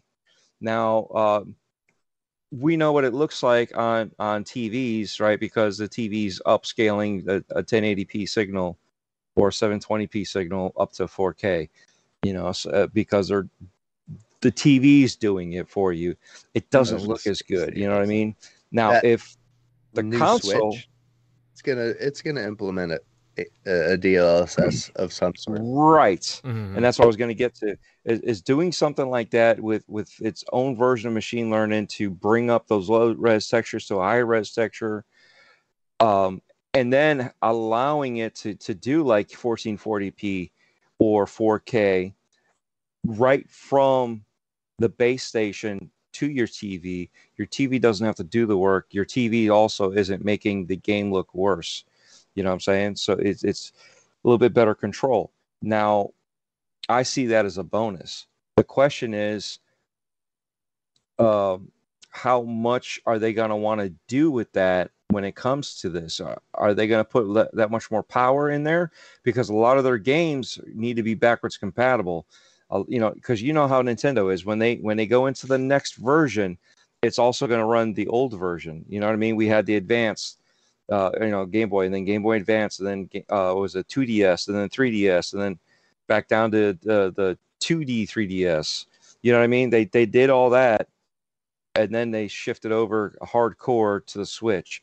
And if you look at what they did with their handheld, they held on to the previous one as long as they could, but try not to hold back the newer tech. So the question is, how are they going to do this? Because this is a higher resolution setup. They are on those chips. Are those chips going to be able to hold which we know some chips can't they, they the the chips can't even hold enough of the game that they're actually some of these games they have to stream Mhm. on onto Yeah. the console you know what i mean so yet again Storage are is they- getting crazy right now. Right. though, Yeah. With its its its capacity, it, it's uh, what's its compression techniques, uh, techniques, everything from the fucking the literal cells that sit on your your NAND flash, like the amount in that one little tiny chiplet that used to be like, you know, two chiplets on your one SSD would hold 120 gigs. Now you can get a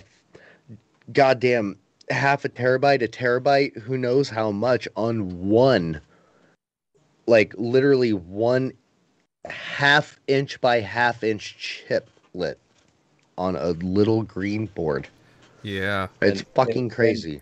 people don't understand how big of a deal that really is Oh, it's a huge fucking deal. Well, I would imagine too, massive. guys, that like, you know, you look at third-party games, for example, right? Third-party developers, publishers, and some of the games that they're they're putting out, you know, these are massive games, and like for example, it was a miracle. It was like a, a work of magic that Doom, like the modern Doom games, and The Witcher Three were, were and I think Wolfenstein too, were able to get onto the Switch, just the base Switch Mhm. alone. I, I'm I'm still shocked that they were running on it. So you know, uh, props to uh, Bethesda on that one and CD Projekt Red. I'm so I, I mean, don't get me wrong. yeah, that you're- was you're- madness. like you're not getting obviously like the best looking game ever. I mean, I've believe me, I've seen The Witcher 3 on there and it you know, I mean, it's I guess you could say it's passable, but uh, you know, in comparison to its uh, Have you seen Doom on there? It looks like Red Faction. yeah. That's like these No, textures. you know what? are- Something people forget is that Nintendo is friends with Nvidia. That's something Mhm. else. Like that's why i don't to see them think going that a switch won't be easy to optimize for a new switch brand new built from the ground up with their whatever custom bullshit they work out with nvidia is going to be able to do some serious serious shit if it's built right Mm-hmm. Yeah. Mhm. Well, the interesting thing too, Husk, is that we're in the middle of a mass like part shortages. I mean, I, I'm sure I don't need to. Uh, oh the chip shortage is nuts right? Like the semiconductors, for example. And you know, I mean, the We're new, about to see it in memory and hard drives and everything else too. yeah, and the new Xboxes and PlayStations. Like, I mean, it's hard to find those as it is right now. I mean, should Nintendo just wait until like more become available? Granted, we don't know when this is going to release, but I mean, it sounds like they're about to announce this very soon. So I'd be curious to see when this sucker releases. Maybe you Here's the- announce it and hold off a couple of years, spend some time on development, like further development. Mm-hmm. Maybe upgrade the chips. Well, know, See, when here's, shit here- settles here's the funny part, right? Uh, in the next few years, we're going to see the the CPUs that we, we use right now, like the the AMD and Intel CPUs, they're going to be completely redesigned because of all the stuff going on right now. You know, because they're maximizing what what they what the capabilities are doing, right? Because remember, years ago you had one core, all of a sudden you had two cores, oh, all of a sudden you had four cores, six Oh, And cores, now you're about cores. to hit 3D stacking. Right. So there, there's there's so much more going on, and then that stuff also trickles down to these consoles. So depending on when this stuff comes out, depending on um, because when this stuff comes out, right, all the older tech gets cheaper, which means it's already smaller. You're going to be at two nanometers, and you can put that in in a uh, Nintendo Switch, right? Less power, faster. There's more cores. There's, you know what I mean. So there's a lot you more imagine stuff. A 16 core Switch. Oh, That's going to be possible. Like, Yeah. not too far down the road. It- it- and it all depends, you know. And ARM is another contender. You know, when you when you're looking at chip pro, the way the chips are. So, you know, you're like you mentioned earlier with Nvidia. You know, uh, I had mentioned that the Nvidia Shield is basically the Switch. It's just the Switch has been toned down. Mhm. Now, if the Nvidia Shield is that much more powerful, and we're going with something newer that's coming out now with everything that Nvidia is doing now, you're talking. There's there's so much more possibilities. Yet again, also battery life. Yet again, also resolution when you're docked, uh, the power and all that. Uh, hopefully, they fix their Joy-Con drifts yeah. but you know it's just there's there's there's so much in the future of possibilities that it's exciting to see what's going on because we know they got the seven inch uh, OLEDs, Mm-hmm. right? So we know that that's coming out. We know that they. Where else are you going to put seven inch OLED? Where? Who who's got something anything like that? Oh wait, the Switch is the only thing like that right now. So obviously you know that's coming for that. Now the question is, what else are they going to do internally to do that? I mean, they've already redesigned the Nintendo Switch what three times because the first time it, you could hack it and then it load uh, uh, Android on there, right? So you can load Android and do all that with with the little clothespin. And then you had this other one. So we're already like on the third iteration of this model, you know. It, but it stayed the same form factor. Now you're going to a little bit bigger form factor. Now you could do a little bit more. There's more space. There's more stuff that they could do. A little bit bigger battery. Um, like we said, right. the chips are smaller, more powerful, more everything. So it's just when and how soon we're going to be able to get it. And, and I don't know if, if 300 is going to be the same price. It might be three, three to four because it's going to be able to do more. So just saying, you know, keep your eyes open. Yeah, I'll be very curious. I'm just, I'm kind of wondering about the games too, because I've been waiting for uh, the Metroid Prime trilogy and Metroid Prime 4 for a very long time. so, uh, man, I'm just, I'm kind of curious to see uh, what they announce too in the coming weeks. Really am. You know, what they got down the road. So, because I need to see some Kid Icarus. that would, see something like that. You know what I mean? Bring back some of those old classics. Yeah, that'd be interesting. Like, I mean, from what I'm to understand, the Switch is still selling pretty well, uh, but it's just I'm not seeing any software that I'm really interested in. Plus, they're online. Their online is still garbage. Oh, It's, their store is still just even for 20 bucks a year, I haven't even subscribed to their online because it's that bad. Yeah, I heard that's the worst part about the Switch is that their their online shit's just a utter mess. Yeah, well, it's like e- each time you go onto the store, you have to log in. It's like it's just such a, a like it's just an elongated process, like from the other consoles. I just they need to modernize so badly. Yet I I just don't know how they've fallen so behind. I know that their demographics are way different than the other consoles, but at the same time. I don't know. They just they really really need to get more competitive on their online. Really do. Well, you You gotta move forward someday, don't you? You can't sit in the past forever. let's The, look at it the industry way. will move forward without him. It will Let's happen look at if it they this don't get their shit together. My shit don't stink. It doesn't matter what I do. Right? Mm, So, is it, and if that's the way they operate, because they, you know, they don't operate like anybody else. They do their own thing, and, and you know, you got to commend them for that on the one side, but at the other side, um, it's also hampered them as opposed to being a little bit more competitive and trying to fix their online, trying to do a little bit more with their DRM. You know what I mean? If if they would do more, but when when what they do is enough, why bother? Right. You know, that's that's that that catch that they're at because who in the right mind would have thought of bringing out Labo, right? And it succeeded for a period of time. right. You know, people people bought them. You know, and you're talking about a hundred dollars for cardboard. You could have just stenciled it yourself and cut it out, and there you go. You got your own Labo. They did it. Nobody, if anybody else would have done, I mean, look at Kinect.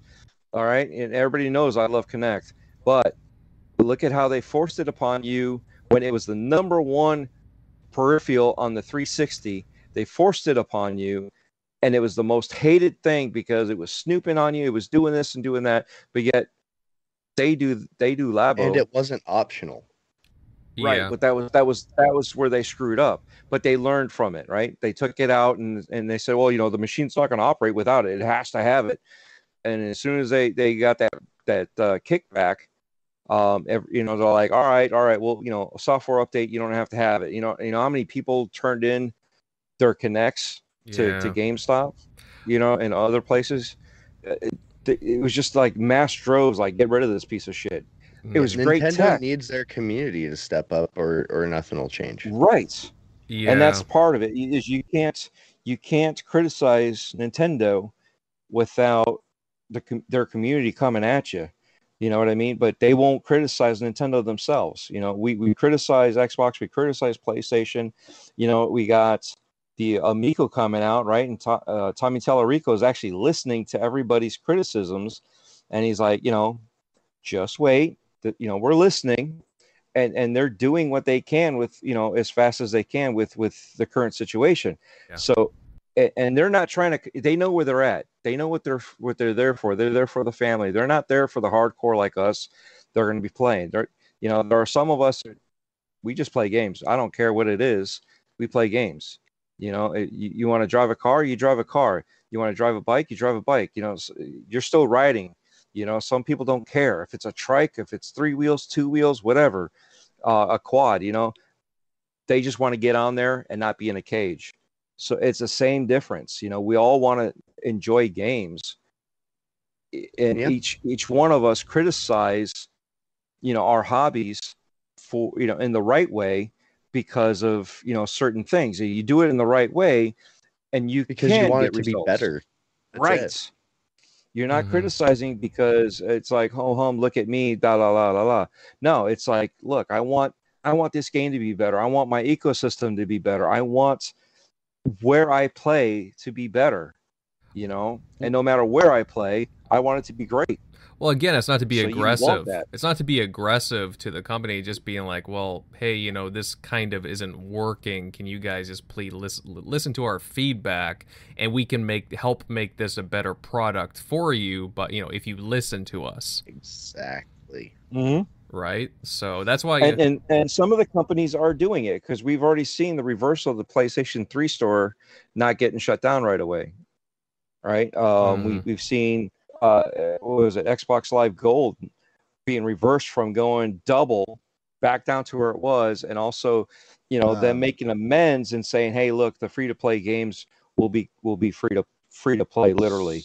Can I also in throw in on that that the 22 developers that made Biomutant came out and said they've taken in community feedback and they're actually making adjustments to the game's narrator and how fast the speech is delivered and stuff based on people's uh, feedback. Oh, I've heard the narrator. Like a lot of Yeah. people are just hating the fuck out of it. But I'm Like- just saying it shows people listen. But that's Yeah, yeah, exactly. Because and when they're they not do, like shit this works game out. is trash. they don't, they're like the narrator's too much. You know, there's a difference between game is trash, narrator's too much. Right? Mm, people are going to listen to, hey, look, I had to turn it off, or you know, the narrator's just too much. It was driving me crazy. You know, they're they're not complaining about the game. They're just saying what what's what the issue is. Yeah, and you know I, what I mean? and they're not going, oh, it's trash, and then that's it. No, no actual input, no actual feedback.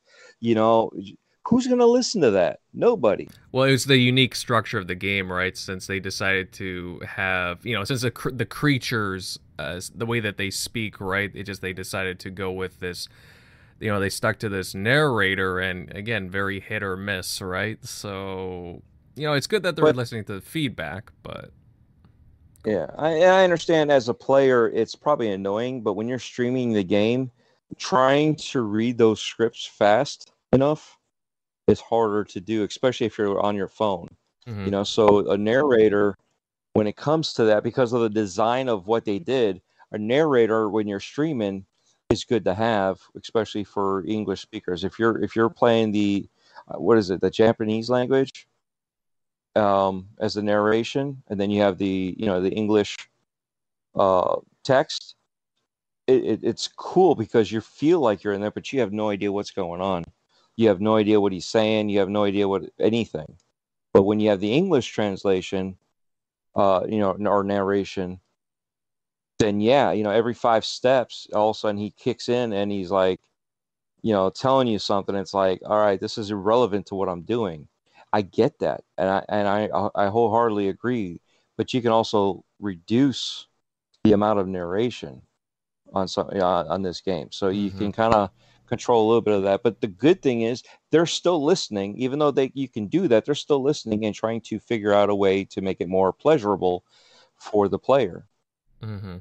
You know, and that's because of good communication back to the devs. Right. Well, yeah, I mean, I'm still like I'll get Biomutant at some point soon, but uh yeah, no, it's good that they're listening to that. I again, like as we mentioned earlier, you know, it's it's really great stuff that devs are taking the time to listen to uh, you know, people who purchase their games and uh, you know, it's a great incentive anyways for them to do that. So, you know, either way, it's a good thing. I'm glad to hear that Experiment 101 is listening to uh, fan feedback on Biomutant. But uh, either way, guys, with this whole Connect thing, like I'll be very curious to see what Nintendo announces in the coming weeks or so. It sounds like it's coming soon. So, hey, hopefully we get a slew of uh, new games as well as, you know, very curious about this hardware, as is everyone from the sounds of it. But I think on that, we'll start to wind down things here. And, you know, I gotta say, I really enjoyed the talk tonight, fellas. I think the takeaway here is that we're we're getting gameplay and release release dates now for big games, especially for some that were heavily pushed back. So let's just, you know, keep the good news a rolling here, right? And fall and winter is going to be chaos. well, yeah, that's what I'm thinking too, right? Just because like the amount of games that again they got pushed back. I mean, there might even be some games that we don't even know about that have you know been pushed back, and it's like, oh shit. Because you got to think like Far Cry Six, that was probably gonna be a a spring game, and it's like, well, that's really uh, that's gonna piss off some of the uh, larger games that are playing to. Uh, you know, go into that time frame too. That it, so it, it will be chaos. It will definitely be chaos for some of those uh, big titles. Uh, but hey, guys, to those of you that listened in tonight, thank you for tuning in. Uh, there's a lot of you here, a lot of great people, and we really enjoy your patronage, and it's greatly appreciated on our behalf. If you enjoyed tonight's show, guys, then consider hitting the like button, sharing out tonight's show, and subbing to the channel because, hey, you know what? You just love the banter here. Uh, let me move on to the outros, and I'll start with our friends from the Beyond the Box podcast, the sorry, Gaming Beyond the Box guys great to have you here. Uh, Husk Buddy, I'll start with you. It was a pleasure having you on, my inebriated friend. Where can everybody follow you at? Um, shit. You can find me everywhere at uh, ACS underscore Husk. That includes Xbox and um, shit. Actually, you can find me. Um, fuck, I'm on I'm on your show today, Gaming After Dark Tuesday, midweek gaming Wednesday, and then of course our show on Wednesday. Um, I've been complete like super distance from the internet from for like two and a half weeks, so I scheduled a whole bunch of shit in one week just to yeah get back into things. I appreciate the shout out of the invite. Had a blast, and uh, yeah, if you can catch me on a Sunday where I can actually do something, I'm I'm absolutely I'm always down to work out a day to be here again. All right. All right. Yeah, well, that's good to know, and I'm sure a lot of the viewers would uh, appreciate having you back on again. Always great to uh, to interact with you, pal. Uh, good guy. Uh, let's see here, and oh, I'll move on to our pal Dreadpool, buddy. Always a good time having you on. Uh, where can everybody follow you at? Uh, first and foremost, thank you for everybody that showed up in chat.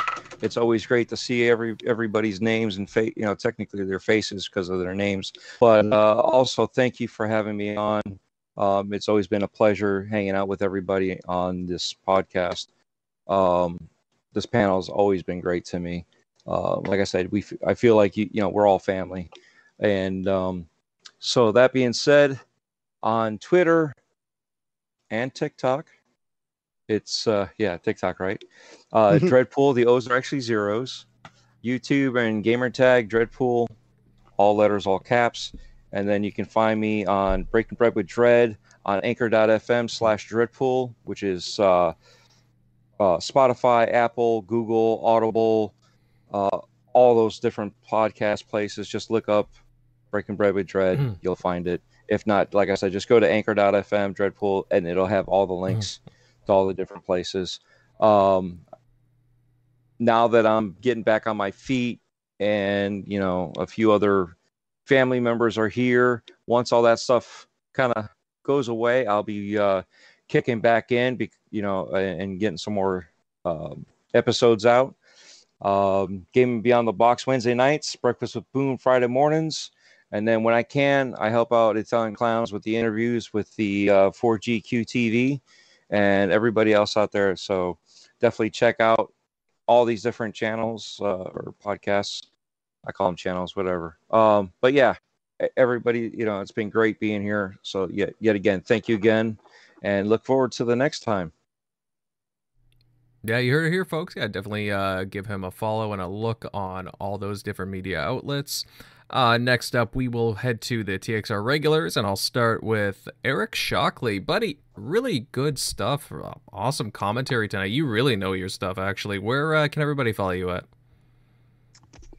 Yeah, as always, you can find me at Shock Nero on Twitter, Easy Shock on Xbox Live. But yeah, uh, thanks for both of our guests uh, stopping by. Good show, good fill-ins. I think since we were a little bit short tonight, but uh, yeah, definitely good show, good topics. Uh, we got? Two weeks from uh, from the uh, Mhm. E3 show. So hopefully, is that a the 13th? Is that a Sunday? Yeah, it is. So Ooh, I think it is. so perfect That's timing. perfect. Yep. So looking forward to that. One more show in between, but uh, yep.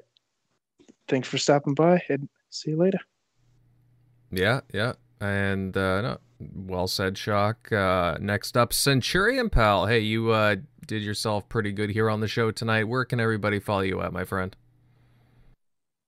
Man, tonight was a good show. Thank you to our guests for being here. It's always a pleasure to be able to have a conversation with Husk. And anytime I get to be able to conversate with Dreadpool is a blessing.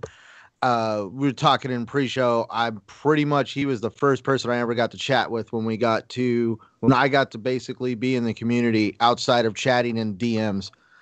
Um, anyways, always a blessing to be here with you guys. So for those interested in finding me, please find me at Centurion1307 on Twitter, Xbox Live, and of course, YouTube. You can also find me here every Saturday. Um, whoa, I don't even know damn day it is. Every Sunday night, right here on the TXR podcast, and every Saturday night on the Shop podcast. Damn, lay off the uh the alcoholic Mountain Dew there, Centurion. Shoot. Oh my gosh. uh, I'm just kidding, pal. Just kidding. Um, all right, guys, and naturally to round this out, to round out the show, I'm Invader. You guys can find my reviews and guides and whatnot on YouTube or at Invader Gaming. You can also find my content on a variety of different other uh, content creation websites such as BitChute. Great show tonight, and I'm already looking forward to the weeks ahead, as other guys alluded. Uh, yeah, the Xbox show will be on the 13th, so we won't be doing a a, uh, a sh- like a show directly at the same time as the Xbox show, but if we will have our regular show uh, on the Sunday. So uh, looking forward to that, and we'll probably have some of our predictions for that show next week. So a lot to look forward to. All right, everyone, it was great seeing you all here, and yeah, we look forward to next week. Take it easy, folks.